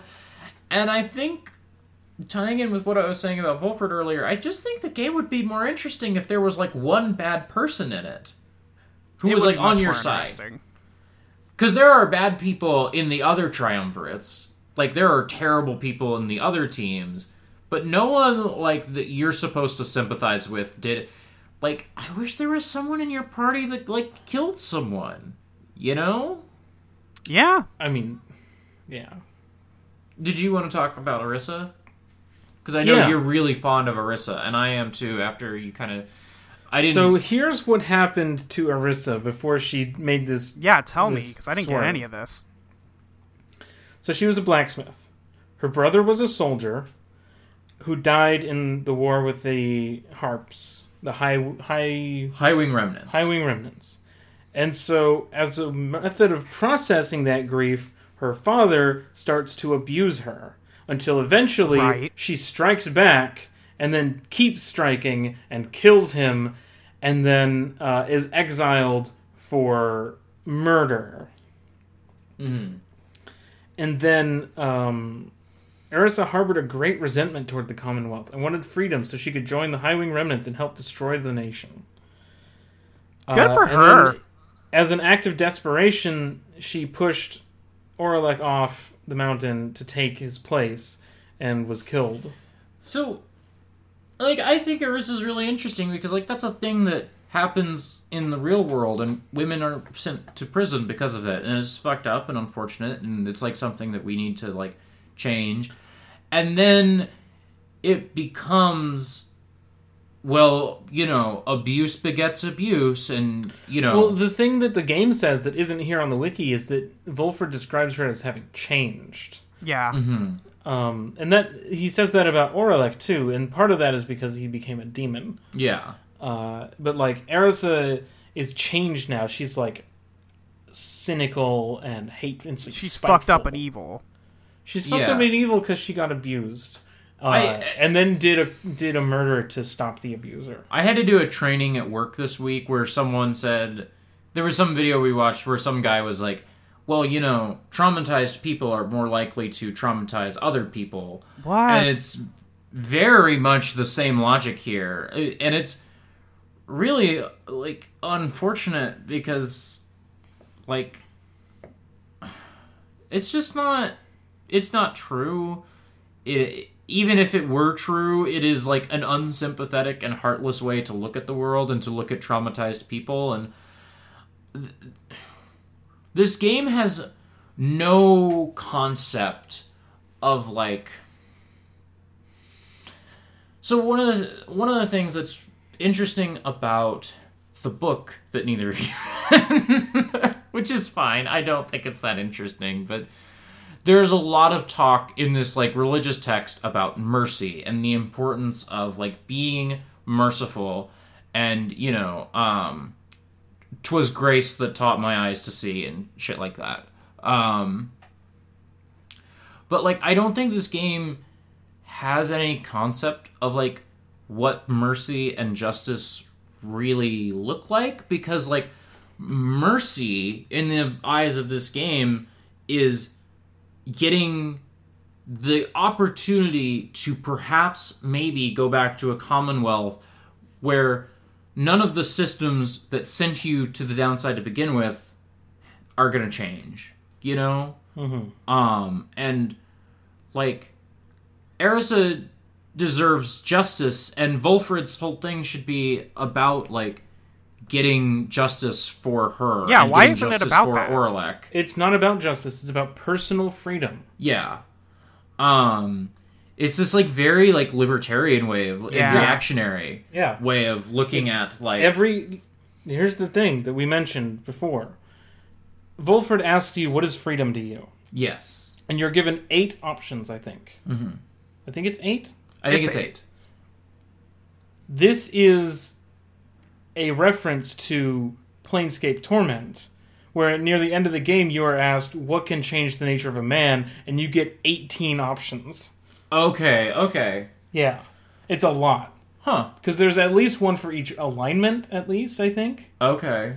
um, and then some other like faction based, I think maybe influenced like things Right. there. Um, this is not that. it does not have the breadth of answers either, No. because all of them have to do with like personal freedom to do what There's Yeah. like to There's, like- to love whoever you want, to not have to hide who you are, to have to be able to do whatever you want with your free time. To travel where you want. yeah, I was Yeah, gonna say it's- like it's all about- four of them are the same thing. Yeah. It's all about personal freedom on like a very literal sense. Mm-hmm. Nothing about justice for oppressed people. Nothing for about like replacing op- oppressive systems. Mm-hmm.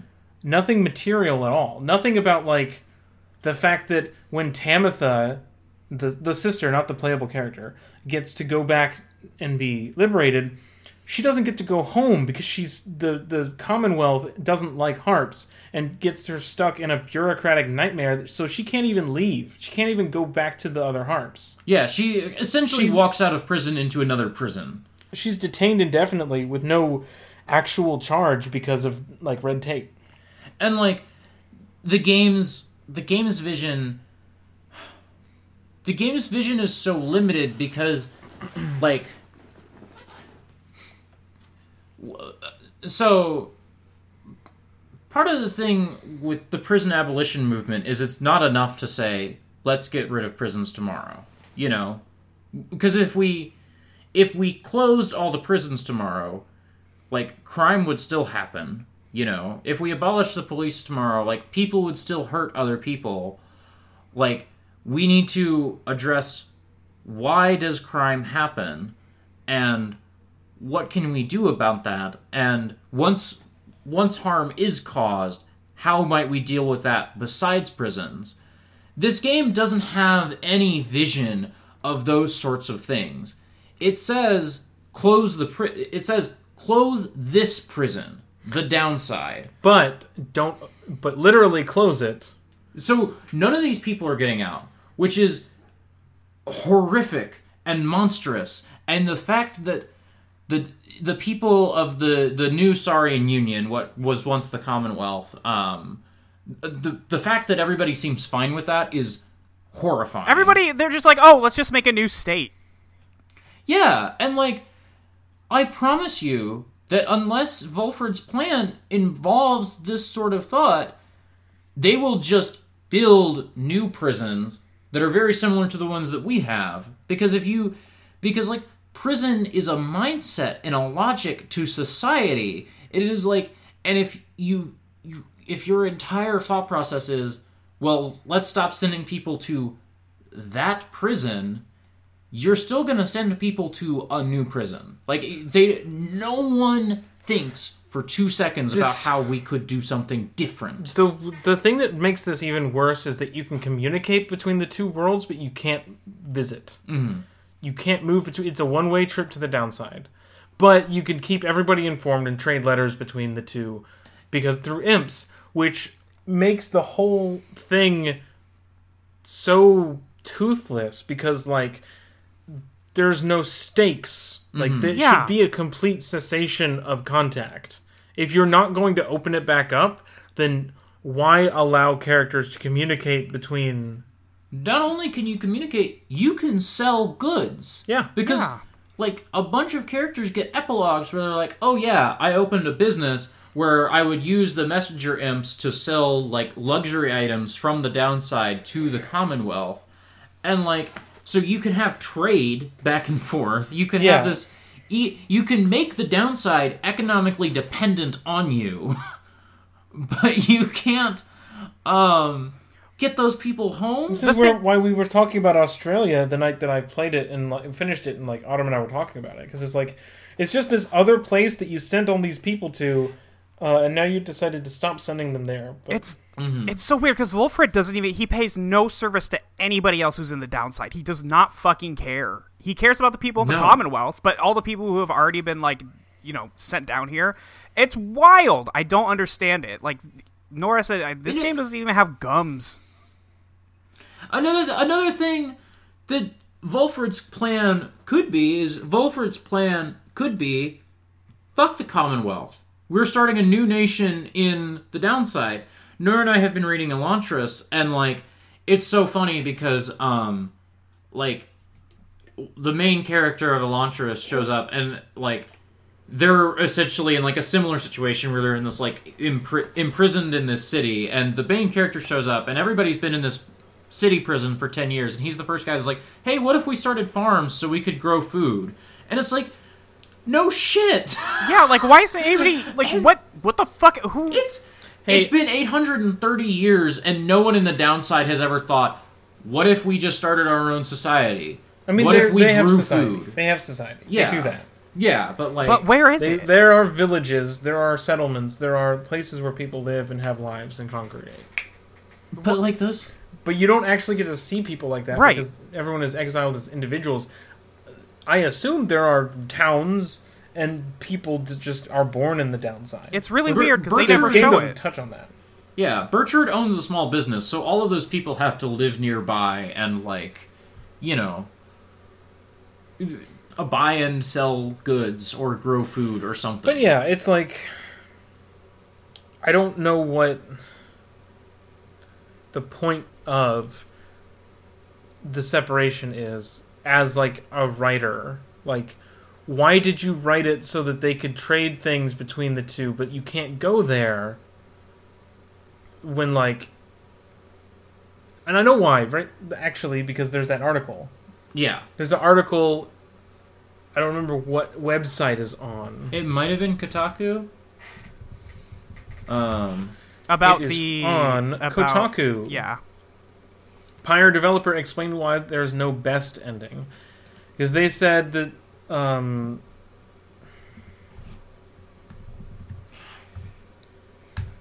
uh, we could have taken the story in the direction of like, oh, everyone can go free now or something like that, but it would have felt antithetical to what the story is really trying to explore. If you're seeing things in terms of good and bad, you have to broaden your frame of reference because in life it's rarely that cut and dry. shut the fuck up.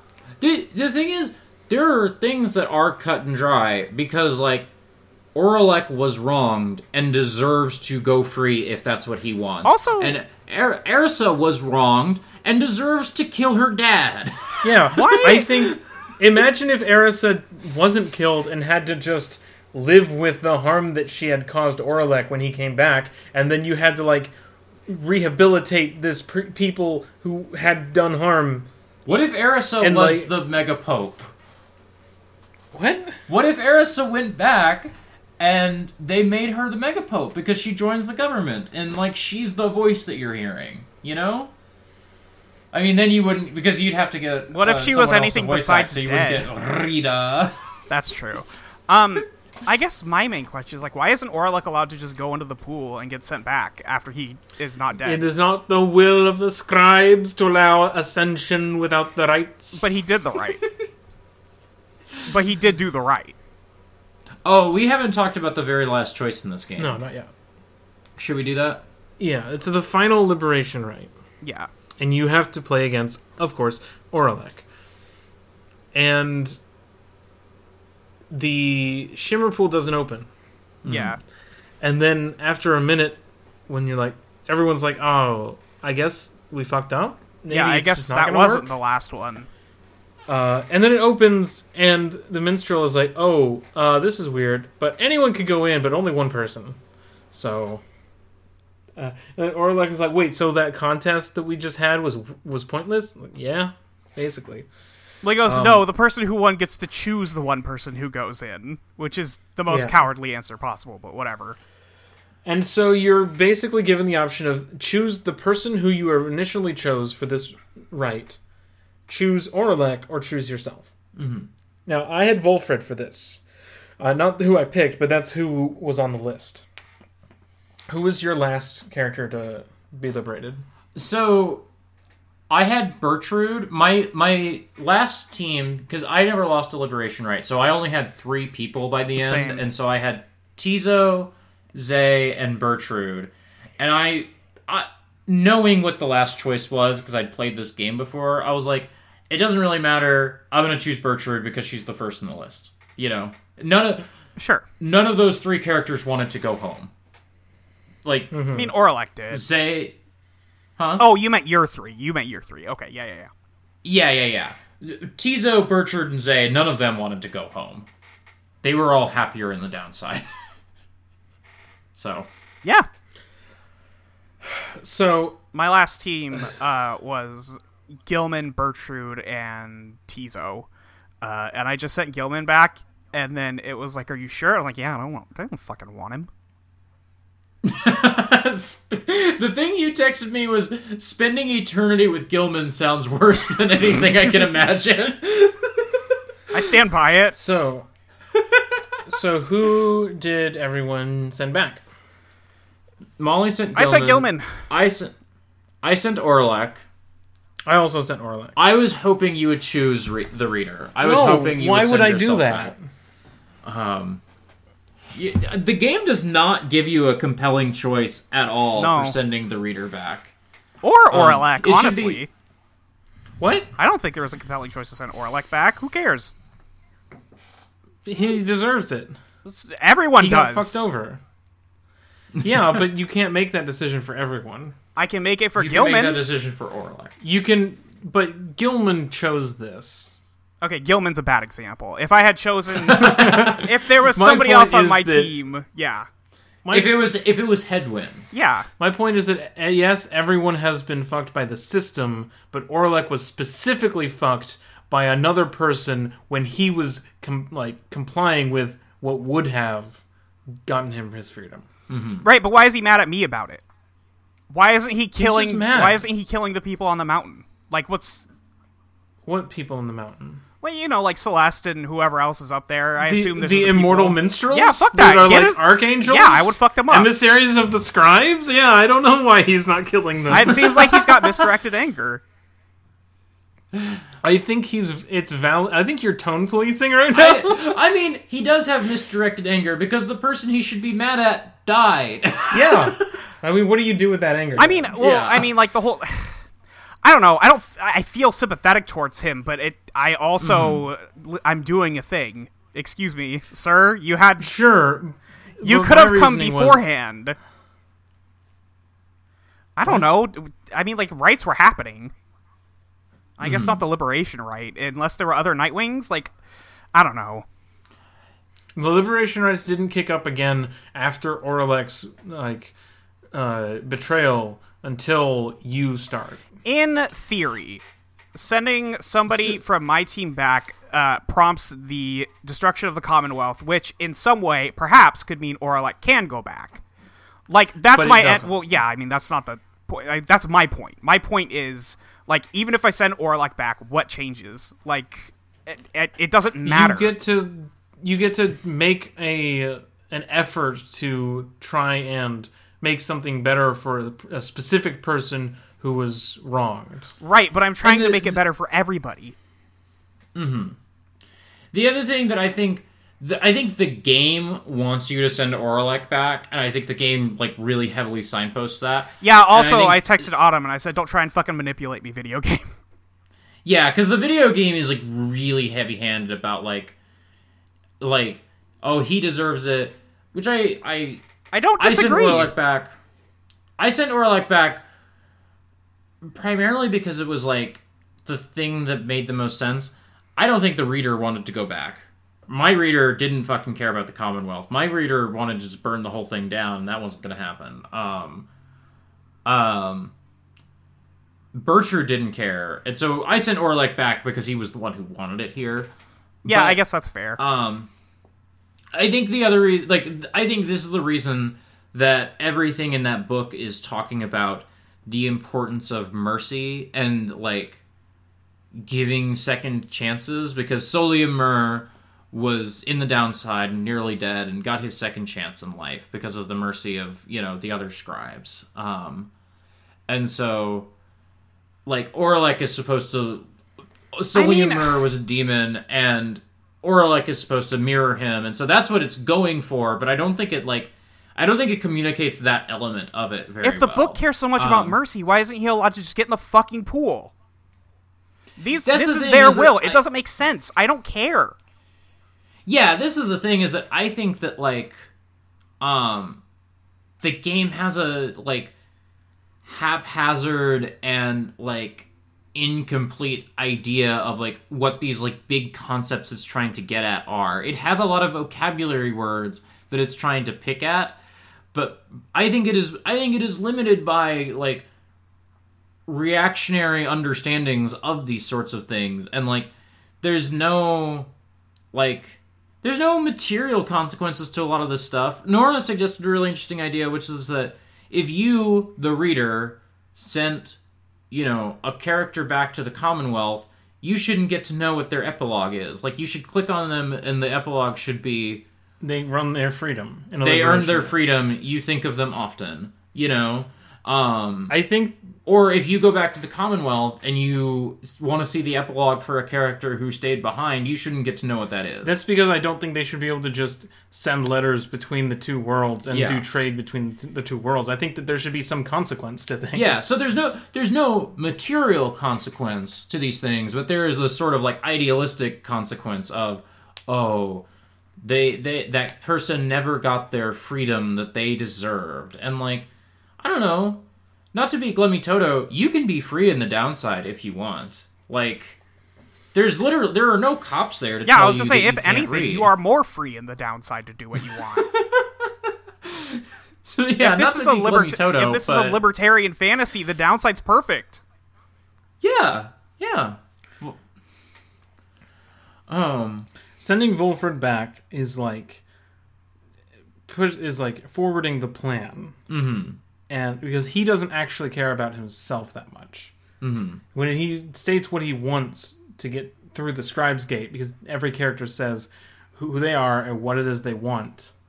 Uh, he says, "I want to execute this plan so that we can all stand shoulder to shoulder on the other side in freedom." Mm-hmm.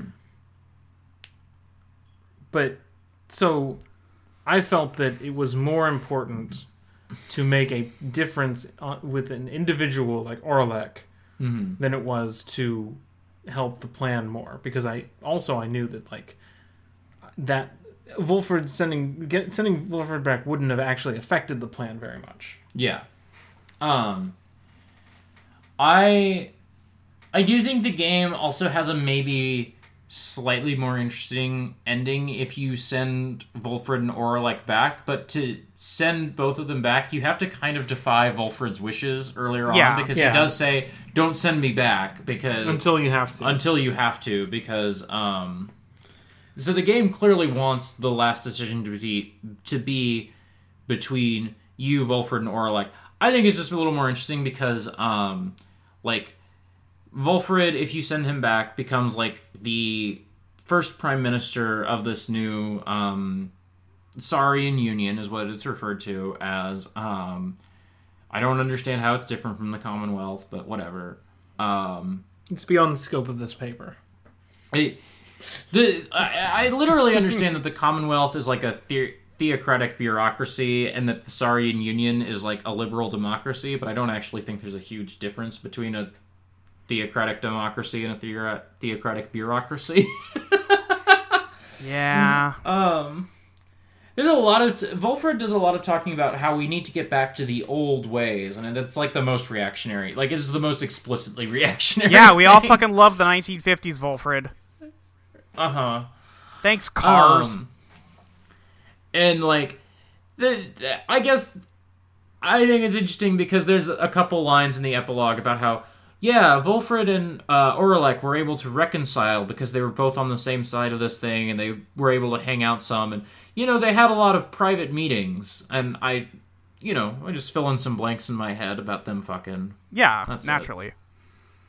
Now, if you don't, there's a there's a bad ending here. Yeah, Molly, tell us tell us what happens if you, for example, send Sir Gilman home. If you don't send Oralech back and you beat him in the rite, Because if you, I I assume if you lose the rite, I he think- just I goes assume home. he just goes. He just know. goes. Yeah, I assume he'd go. Um, but yeah, Molly, why don't you tell us what happens uh, if you win but you don't send Oralech? Uh, I'm trying to remember if anything special happened. Didn't you say he kills himself? Oralech? Oh yeah, he threw himself Yeah. off the fucking mountain again. I can't believe you forgot that. I didn't was care about him very much.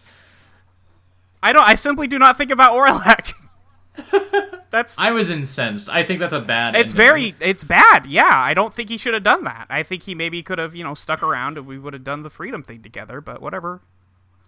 Sorry, Yeah, it's not my fault, man. I don't know what to tell you. like he literally in that moment blames the scribes, and then I guess Yeah. is like, well, fuck the scribes, gonna die now. Weird thing to do. I think it's not a not a very interesting ending. I don't think. I'm sorry. I I, thought I I, I was thinking about Sir Gilman leaving, and I was like, no, he just left. What are you talking about?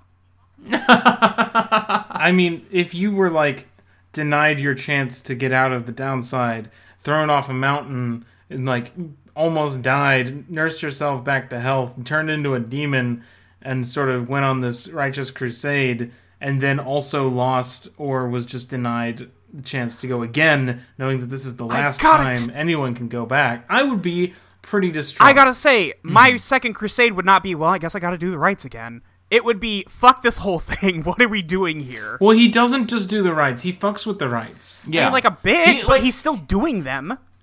But it's implied that him fucking with the rites is the reason that they're ending. I mean, So, good. like, It's implied in one line and never followed up. Yeah, I mean, and Hmm. that's probably why I did not think it was really that big a deal. I mean, fuck that. Fuck the rites. This all sucks. Burn the whole thing down. It does all suck. It does all the suck. right thing to do is burn the whole thing down and we do society in the downside or we build a bridge like what the fuck why can't we just go to the commonwealth i get that it's up in the sky or something but we have a flying wagon so what gives It it may or may not be on a different planet. It's hard to say. it's really hard I to say want a map I need so a map. badly. I need a map now. It's so fucking weird because you can communicate back and forth. It cannot be that far away. It cannot be that far away. a little funny guy is able to fly back and forth For funsies. You know, just for funsies. It cannot be that far away. I reject the entire premise of this whole thing. This doesn't make any fucking sense. It makes me mad when I think about it because you just you just take the people in the downside who want to go back and you're already like setting up a revolution. You just do it from both sides. That's all you have to do. If you're already doing it, why are we sending back one person at a time? Like what is going on here? because that's how the rites go. right, but why are we It's- doing the it- rites? It, it wants to set up the the storytelling like arc of we have to participate within this I like, know. framework of rules to, to like do a thing, but our actual end goal is to remove the framework That's what. that we're under the whole time. But actually, you don't end up doing that, and you don't end up casting off the structures that are around. I know you. it's driving Yeah. me up the wall. Is the It's- thing. That's why I'm so mad at this game. Is because it's like so. It's Yeah. so clear. How do you write this and then not go? Well, guys, I think we forgot that you could just do revolution. Like, what the fuck? Why are we doing? This, this. Uh, okay. Here's the other thing: is that I, I didn't know this until this time going through the game. So if you, because you you've got your what is it in Mass Effect? Your like war readiness Your war bucks. meter. Yeah. Yeah. Um, you got your like in what game? in Mass Effect. What's that? Uh, so it's a sci-fi trilogy. Um, Oh, that sounds neat. Yeah, it's from by Bioware. They did they did um those Baldur's Gate games. Bio, beware, you're in for a scare. I love you so much. It's Christmas. Um, so it you have that in this game, and basically what that determines is how how good the ending is. If you're more prepared for the plan, you get a better ending than if you're less prepared. What does that mean? You might ask. What is a good ending in this framework? Well, it's how much violence there was in the revolution. The revolution always happens. In every ending, the revolution happens. Oh my god. But if it's a bad ending, there's a lot of violence. And if it's no, put, that's if- not quite how it goes. I'm Okay. trying to find the description Because of the different endings. The description- because there are three endings. the description I got, which I assume is the good ending since I was able to send everyone back, uh, is Mm-hmm. that there was exactly one protest, and then the people in charge went, fuck, we fucked up, and they left. And that's it. Yes. And that's it. And then we built society again.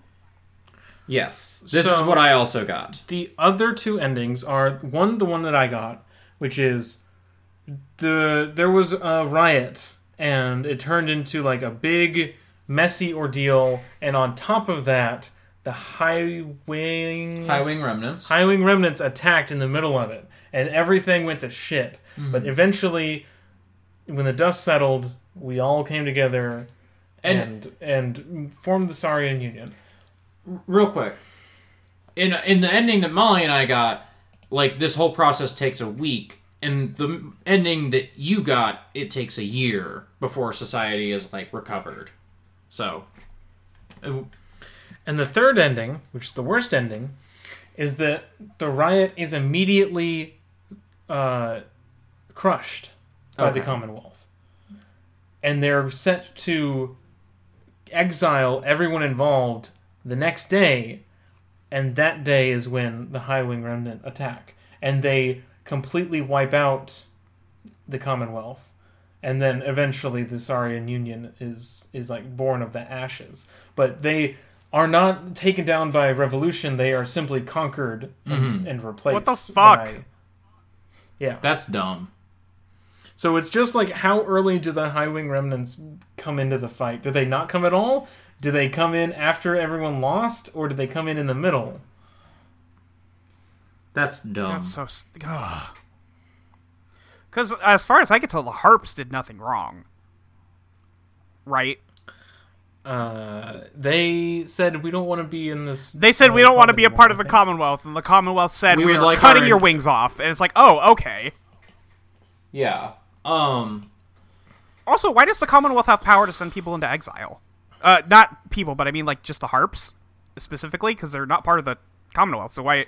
the the commonwealth sees the harps as part of their dominion the harps disagree much like the earth federation sees all the colonies in space as their dominion and zeon says no side 7 is not you know So anyway, there should have been a big toilet lever that flushes the entire Commonwealth into the downside. yeah there we go Much you just better. have to drop everything. Oh, oh, also, even in our ending, our our good ending that we got, um, the, it is touched on that all the politicians either, all the politicians either like renounced their ways or got exiled. or they just fucking yeah, or some of them just laughed.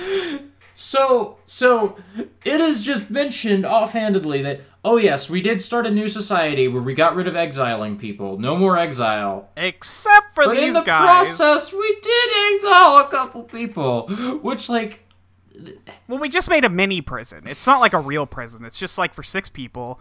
They all stay like- there, and we do need guards for it, and you can't go in. But I just need the game to be consistent about the things that it believes. Because if if exiling people is this like ultimate sin of terrible evilness, then maybe founding your new society that is if you found a new society based on we're not going to do this anymore, it seems bad to found it on oh we did exile the people who were stopping us from doing that though. seems bad. I don't know. This is only. I mean, like, it wouldn't. It would make sense if it was killing them. Like, Yeah. yeah, why aren't they just the killed? People Who, we killed the people who were killing people. That makes some more They sense than they exiled fucking people hate. Yeah, people. they fucking Yeah. hate b- uh, violence in this game. This game is extremely anti-violence in a way that is antithetical to revolution. Yes. And that's the thing. That's what I always. This is the reason that I brought the game because I was like, oh, we're going to talk about like the necessity of violence for revolution. It's just that it took us so long to get there because everything else in this game is fraught. The only person in this game who's actually killed somebody is the most evil in, to the game person, yeah, who's Erisa. yeah. She's the only character that. That she's the only character that did violence that was not state sanctioned because Yes. Jodariel has killed people. Yeah, Yes. Hedwyn was a soldier. He's killed people. Gilman's a Seemed like he was kind of a shit soldier. Well, yeah. but it was his job to kill people. Yeah. Uh, Gilman was a soldier. He has presumably killed people. But Yeah. We have a lot of uh, ex cops in the in the in the team. all that's fine because the Commonwealth approved of that killing. That's not a crime. Yeah. But all that is it's not just that's not a crime.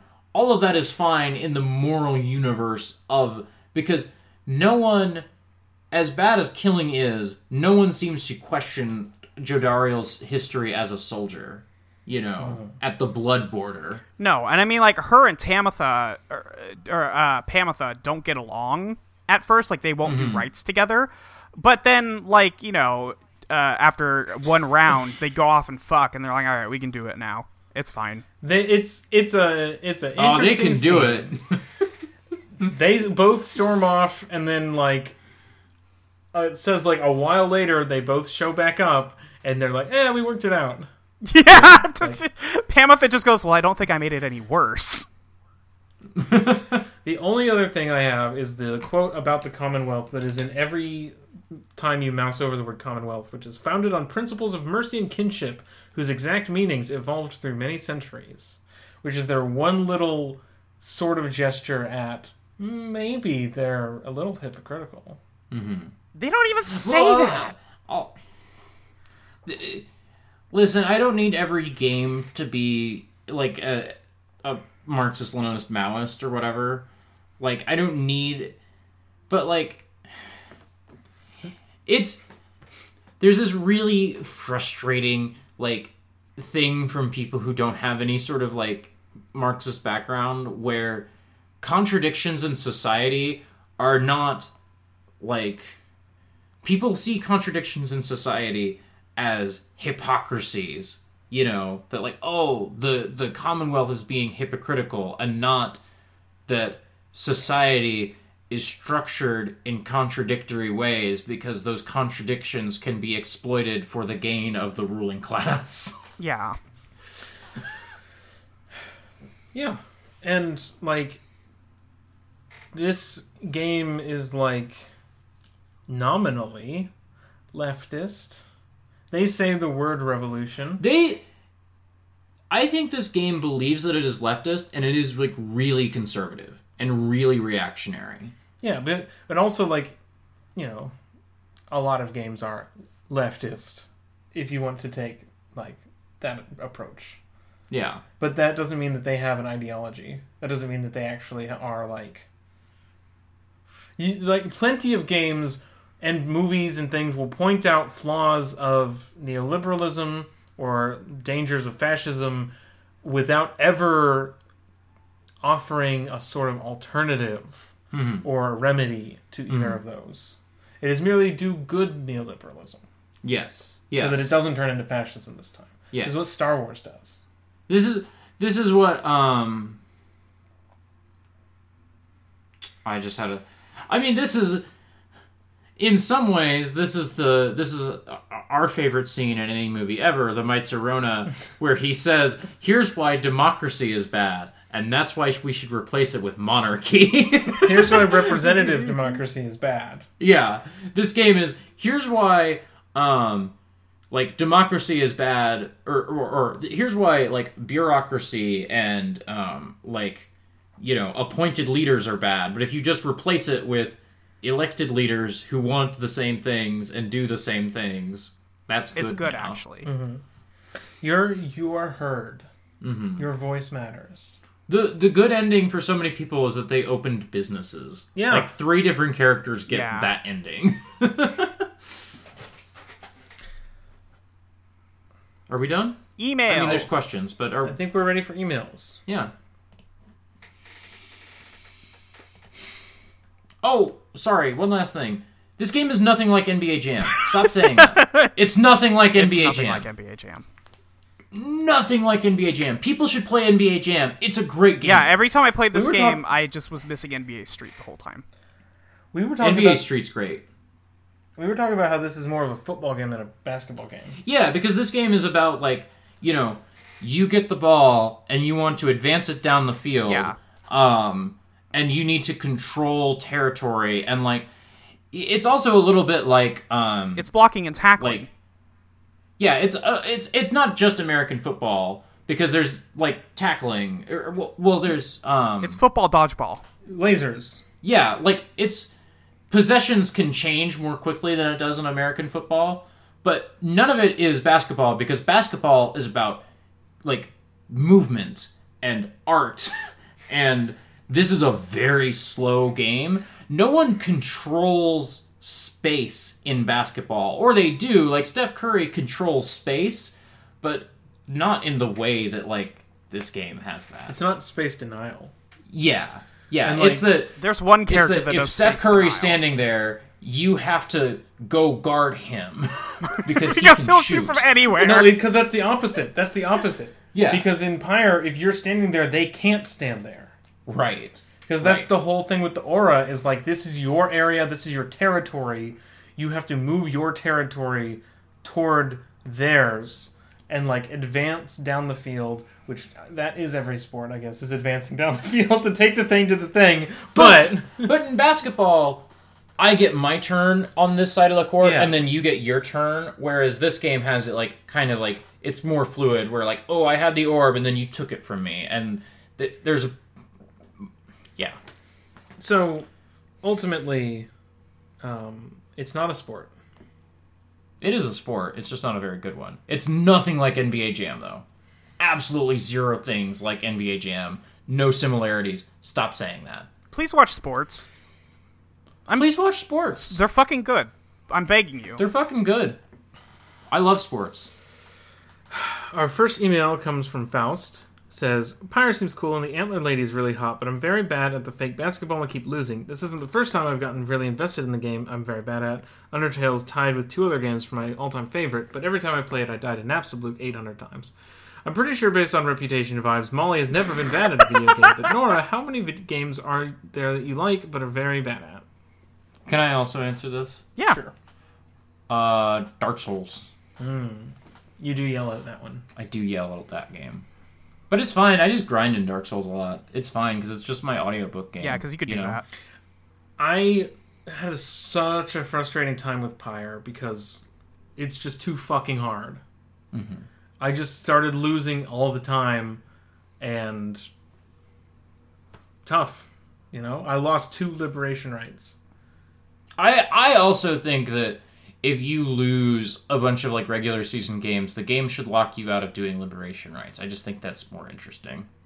You I would love to do less content in the game because I'm bad at it. You know, okay, that's fair. I guess that's not what people want from a video game. It's just what I want from a sport. Um, You want like a losers bracket? no, I don't want a losers bracket. I think if you like,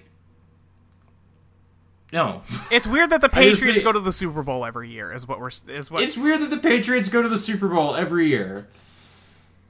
Anyway, I don't know if there are any games that I'm that I like but I'm very bad at. Maybe Rogue counts, but like I don't know. I don't think you're bad at Hmm. Rogue. I think it's hard to be bad at Rogue. I don't know if you can be bad at Rogue. Sure, you can. You can be bad at anything. About so many things. I don't know if that's necessarily true. Uh, I think I don't. I don't know how to answer this because most games I play are one-time things, not things that I replay or go back to or spend a lot of time on. Like Rogue is the closest I've come in a long time to having a game that I come back to again and again. So if I'm bad at a game, I usually don't finish it, and that's different. I feel like. Uh, so I guess chess is my answer. Okay.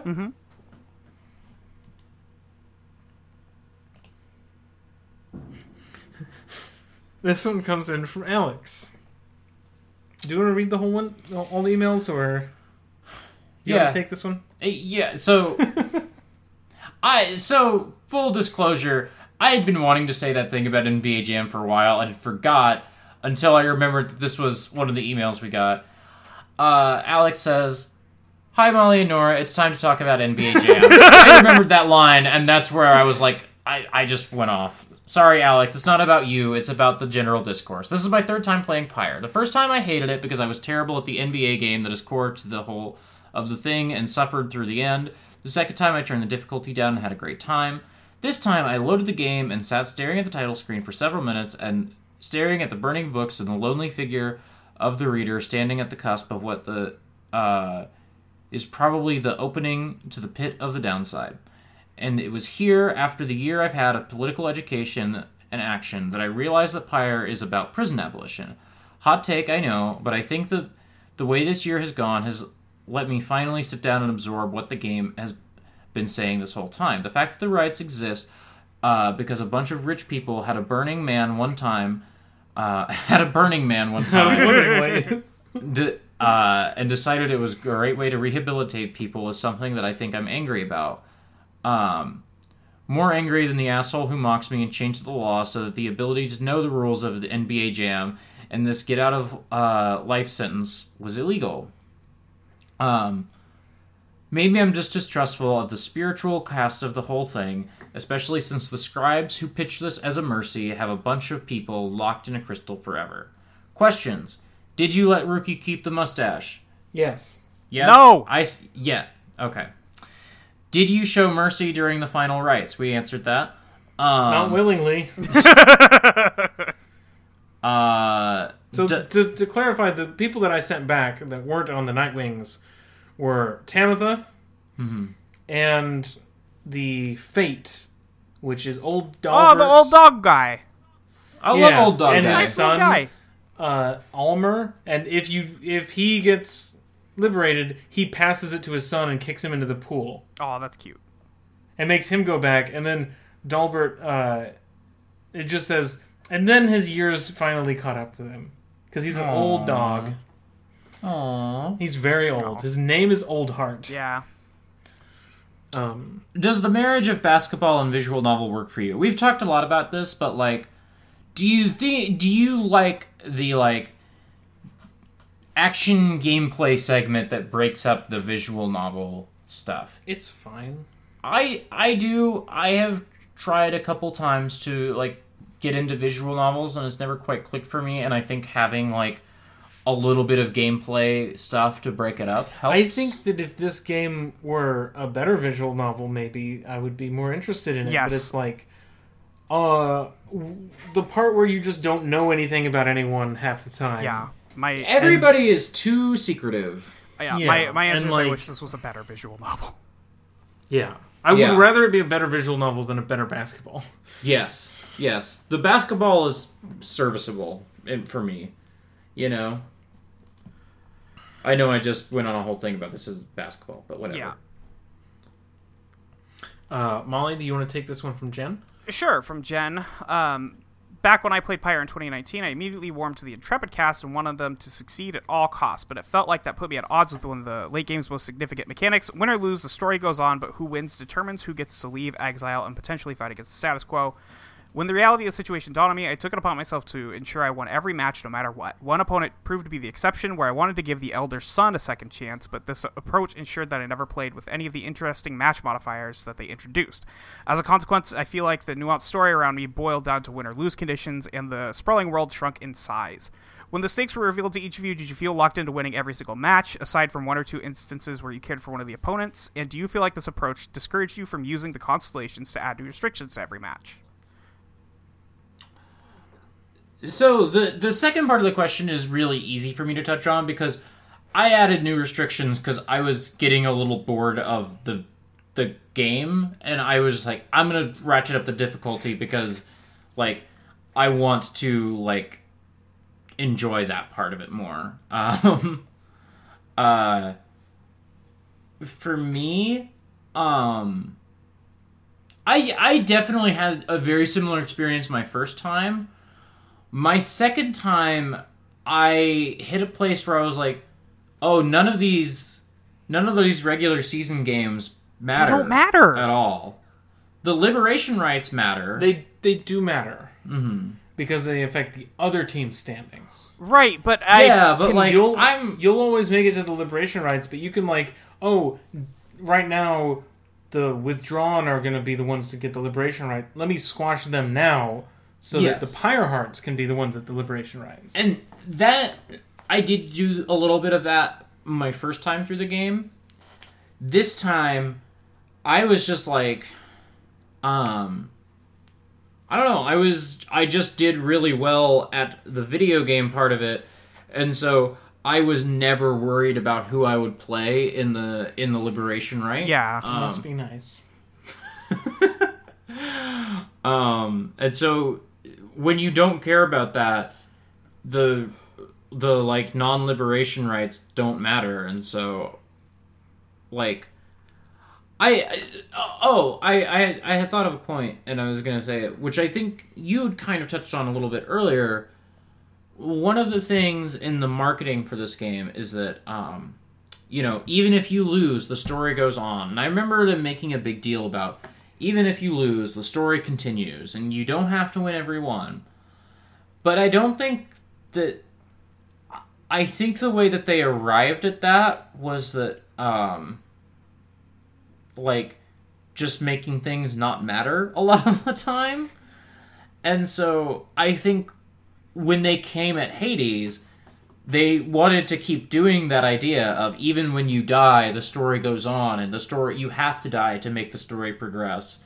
But um, I think Hades is trying to come at like this same problem a second time, and it sounds like a little more successful at solving that problem. it's a much bigger success because roguelikes are built on that. yes, yes. So that you know that that style of game suits what they're doing much better. Yeah, What if Pyro was a roguelike I would be miserable. where you had to play games in different seasons and there was always new I mean, that'd be kind of cool, but it would be it wouldn't be the same game. It it couldn't be the same Yeah. game. I Yeah. would just go back to playing Frozen End Zone. That game's great. People should play Frozen End Zone. I would simply play Hades. Um, I don't know. Uh, yeah. To answer Jen's question, I didn't fuck with the constellations at all because I was already losing all the time. Oh, they, they might have renamed Frozen End Zone to Frozen Cortex. I got that game in early access. I know earlier I said I don't play games in early access, but And yet, and yet, you live. Frozen Synapse Frozen Synapse is a really good game. It's a really good tactics game, and then they made a sports version of it. Oh. It's great. Yeah. And yet, you live in a society. um, I live in a society. I didn't. I didn't have any plans for letting people go other than my own teammates, but I knew that somebody would need to go. Um, I simply did not care about any of my opponents. Uh, the the old dog man is as close as I got, and I was like, well, I don't care about you that much. Like, you you're a cool I- old man, but I don't like you enough to let you go ahead of my people. I cared about them, but only because I played them enough times that um, Zay and um, his son like became friends, and so there was a little bit of an epilogue of like, oh, they had a really, they like got along really well after that. I forgot that happened, and I sent Zay home, and then the fucking went up went up with them later. They're like, "Oh, where'd she go?" I was like, "Uh, oh no, well, no. she's at home Um, chilling." yeah, I I just I did care about the characters. I don't know what to tell you, Molly. I care. I care. Here's the thing about me: is I care about my people much more than I care about anyone else. So Uh, the two that I ended up sending were Tamitha and Almer, which are both the best case results. yeah, that's that's about as good as you can that. do. So, Olivia writes, "Hey gamers, I liked Pyre well enough when I played it back in the day. Didn't have time to replay it because at some point I interpreted January episode as recording in January, not releasing in January. I don't have much to say as a result, but I was wondering if either of you spent much time with Sandra, particularly if you did a romance, what you thought of it. No, I didn't, but we talked about.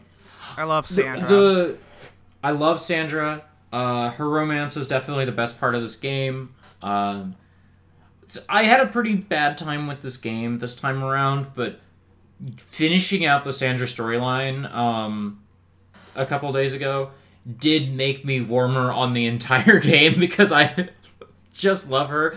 The scene where um, she's just like, "Do you want to just hang out in the crystal with me?" and like the whole screen turns black except for like her character portrait and the text box, and it's just like you two just like hang out and are quiet. Yeah. You know? It's just really good. it's good. It's just there's um there's a thing in this game it does a lot, especially at the end, where it's like there's like some shimmering stuff at the bottom, and then there's like text in the center of the screen, and I think it's trying to evoke some stuff that happens in Earthbound, and none of that actually evokes Earthbound for me.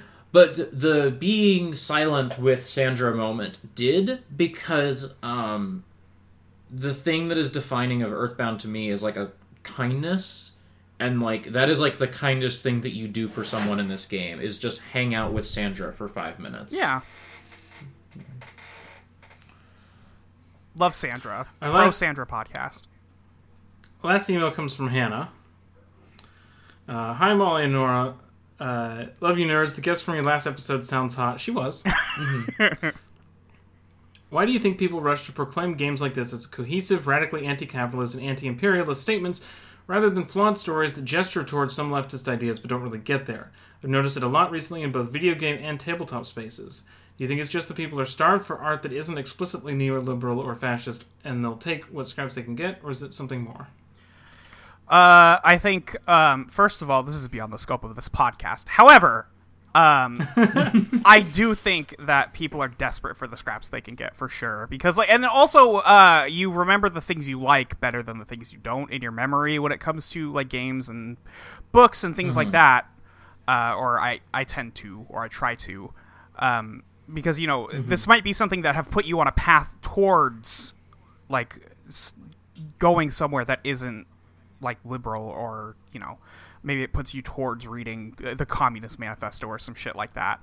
Uh, but i you know people want to remember these things without flaws because it's nice to have something that doesn't have flaws in it. Uh, but unfortunately that's never true.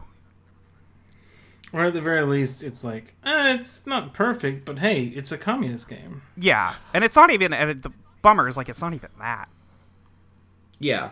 Um it's what you wish it was so I have a shit post answer and I have like an actual answer. Do, um i would like both thank you uh shit post answer is I love Lancer. Yeah. yeah Lancer, everyone's favorite communist tabletop RPG about checks notes the bringing communists civilization to the wasteland? the com the communist Wilderness. state Sorry. Yeah, right.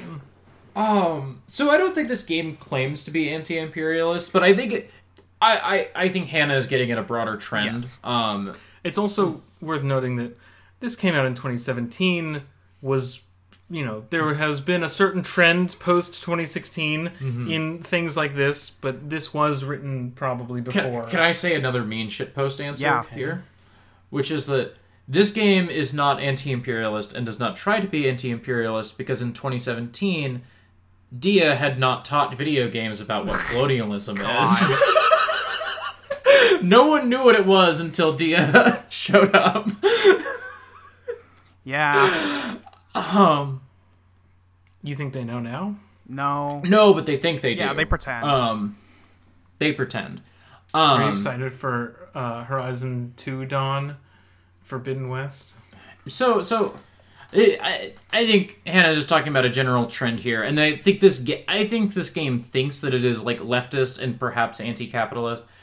The the interesting thing about um like thinking about this game, if you think about this game and the word imperialism for two seconds, you start to ask yourself, "Hey, are there pe- any people who are indigenous to the downside? Like, are there I- any people who were there before?"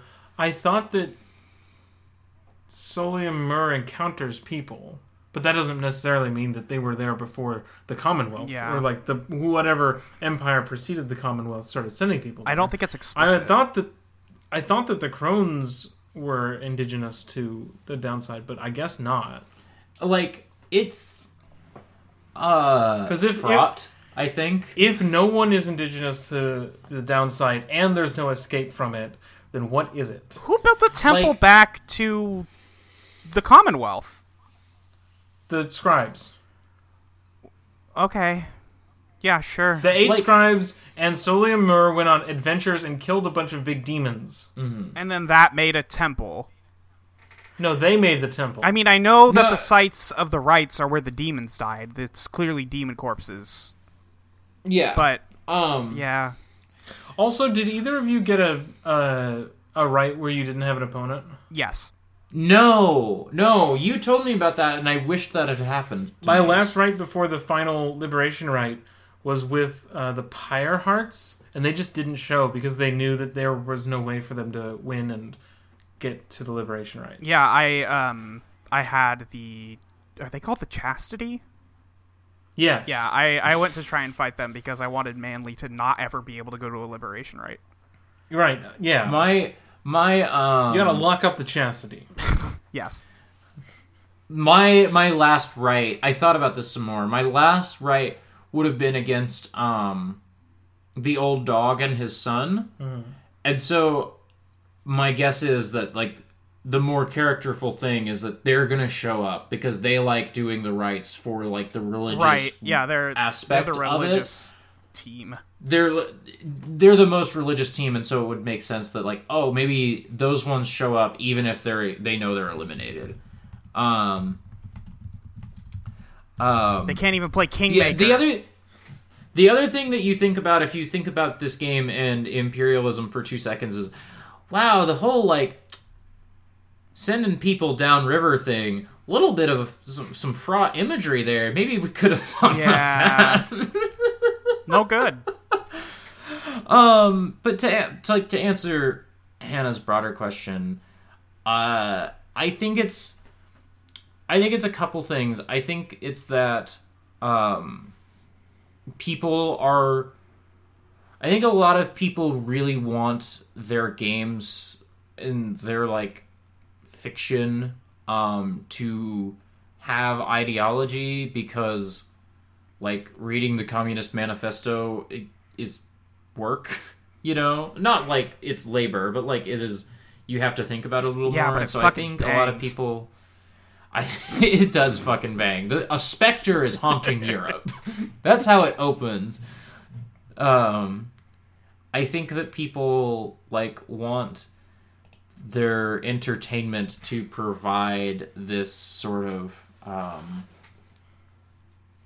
this sort of function of um like having ideology because it sure does make everything more expedient. I mean, It's easy. Yeah, you're right. of- It is easier than reading the manifesto or whatever.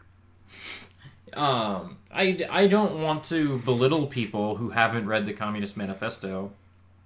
Like, I think, whatever, you're valid if you haven't read if you haven't read Mao's Little Red Book. I also just think that like the there is a desperation for scraps because there is a like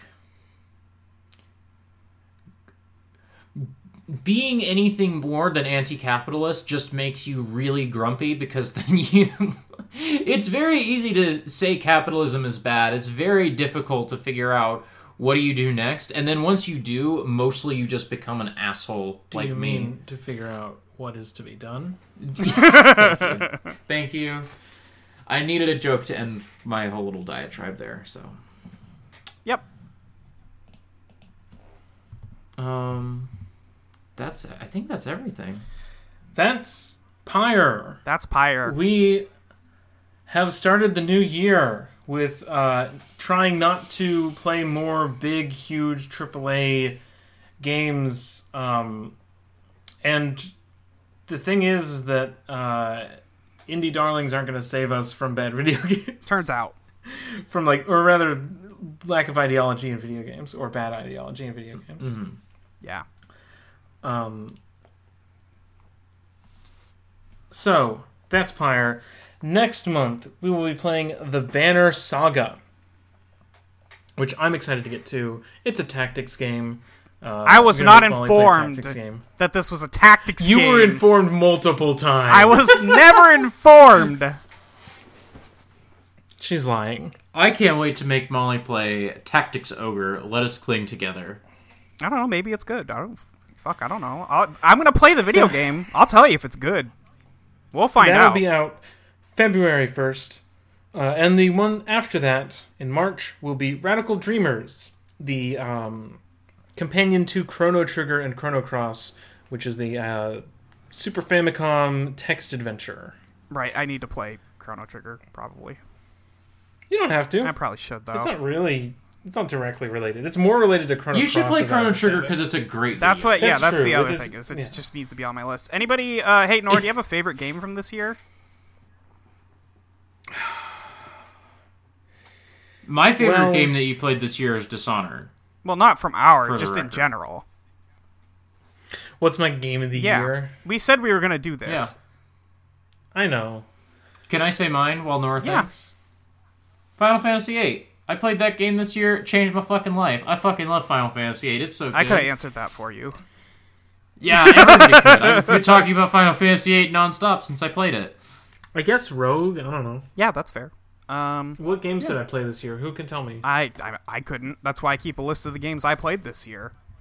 We both stopped doing that spreadsheet because uh, COVID happened. Yeah, COVID happened. Let's see what what do we what do we got? What video games are on here? Uh, we've got no players online, uh, and then we've got Timespinner. That was a great game. Timespinner's a game. good game.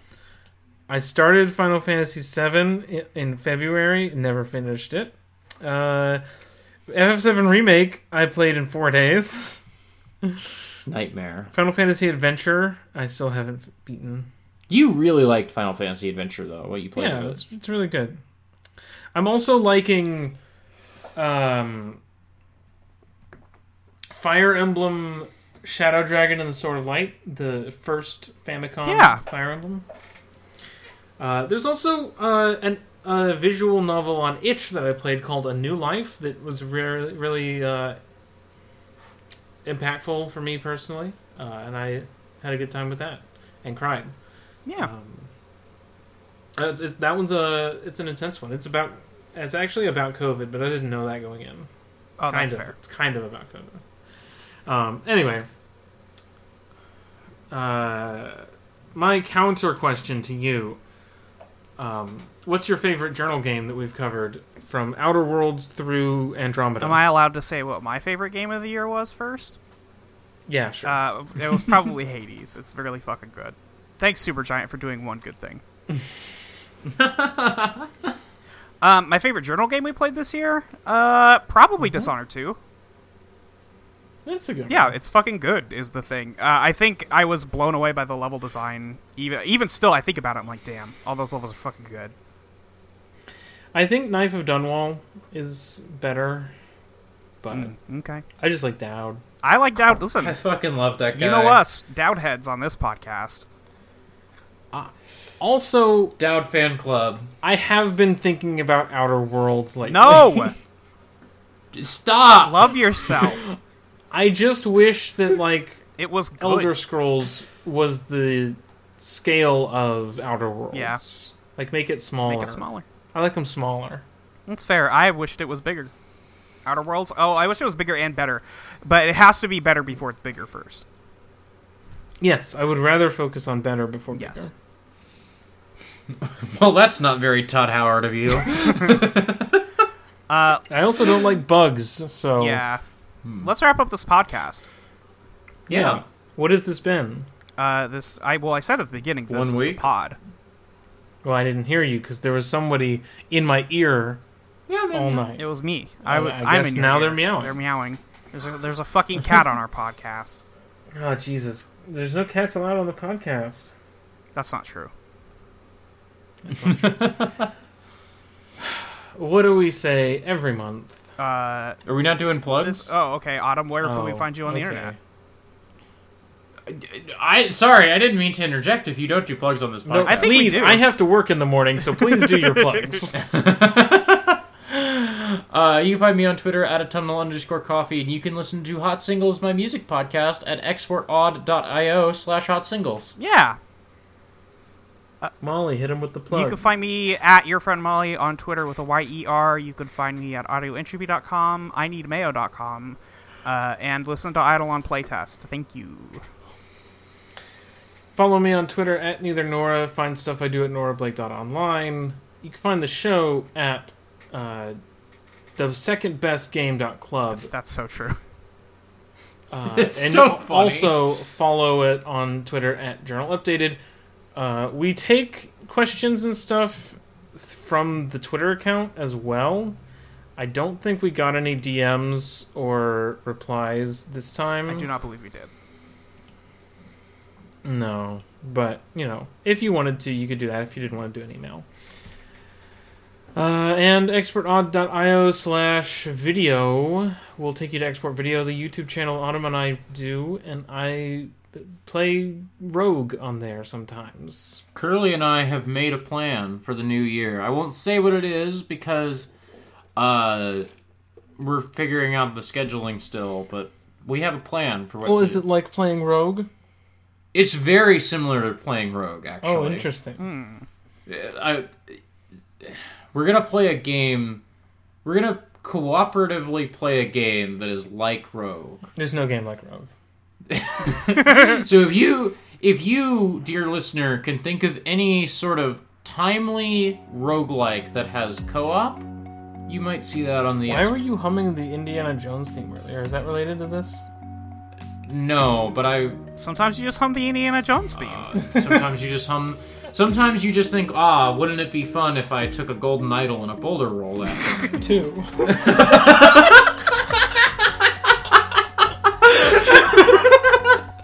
I love you. I love you too. This has been the pod. This, is, this was the pod. This journal been Consider this journal updated. Updated. Updated my journal. I don't know what that was. I've updated my Update my journal.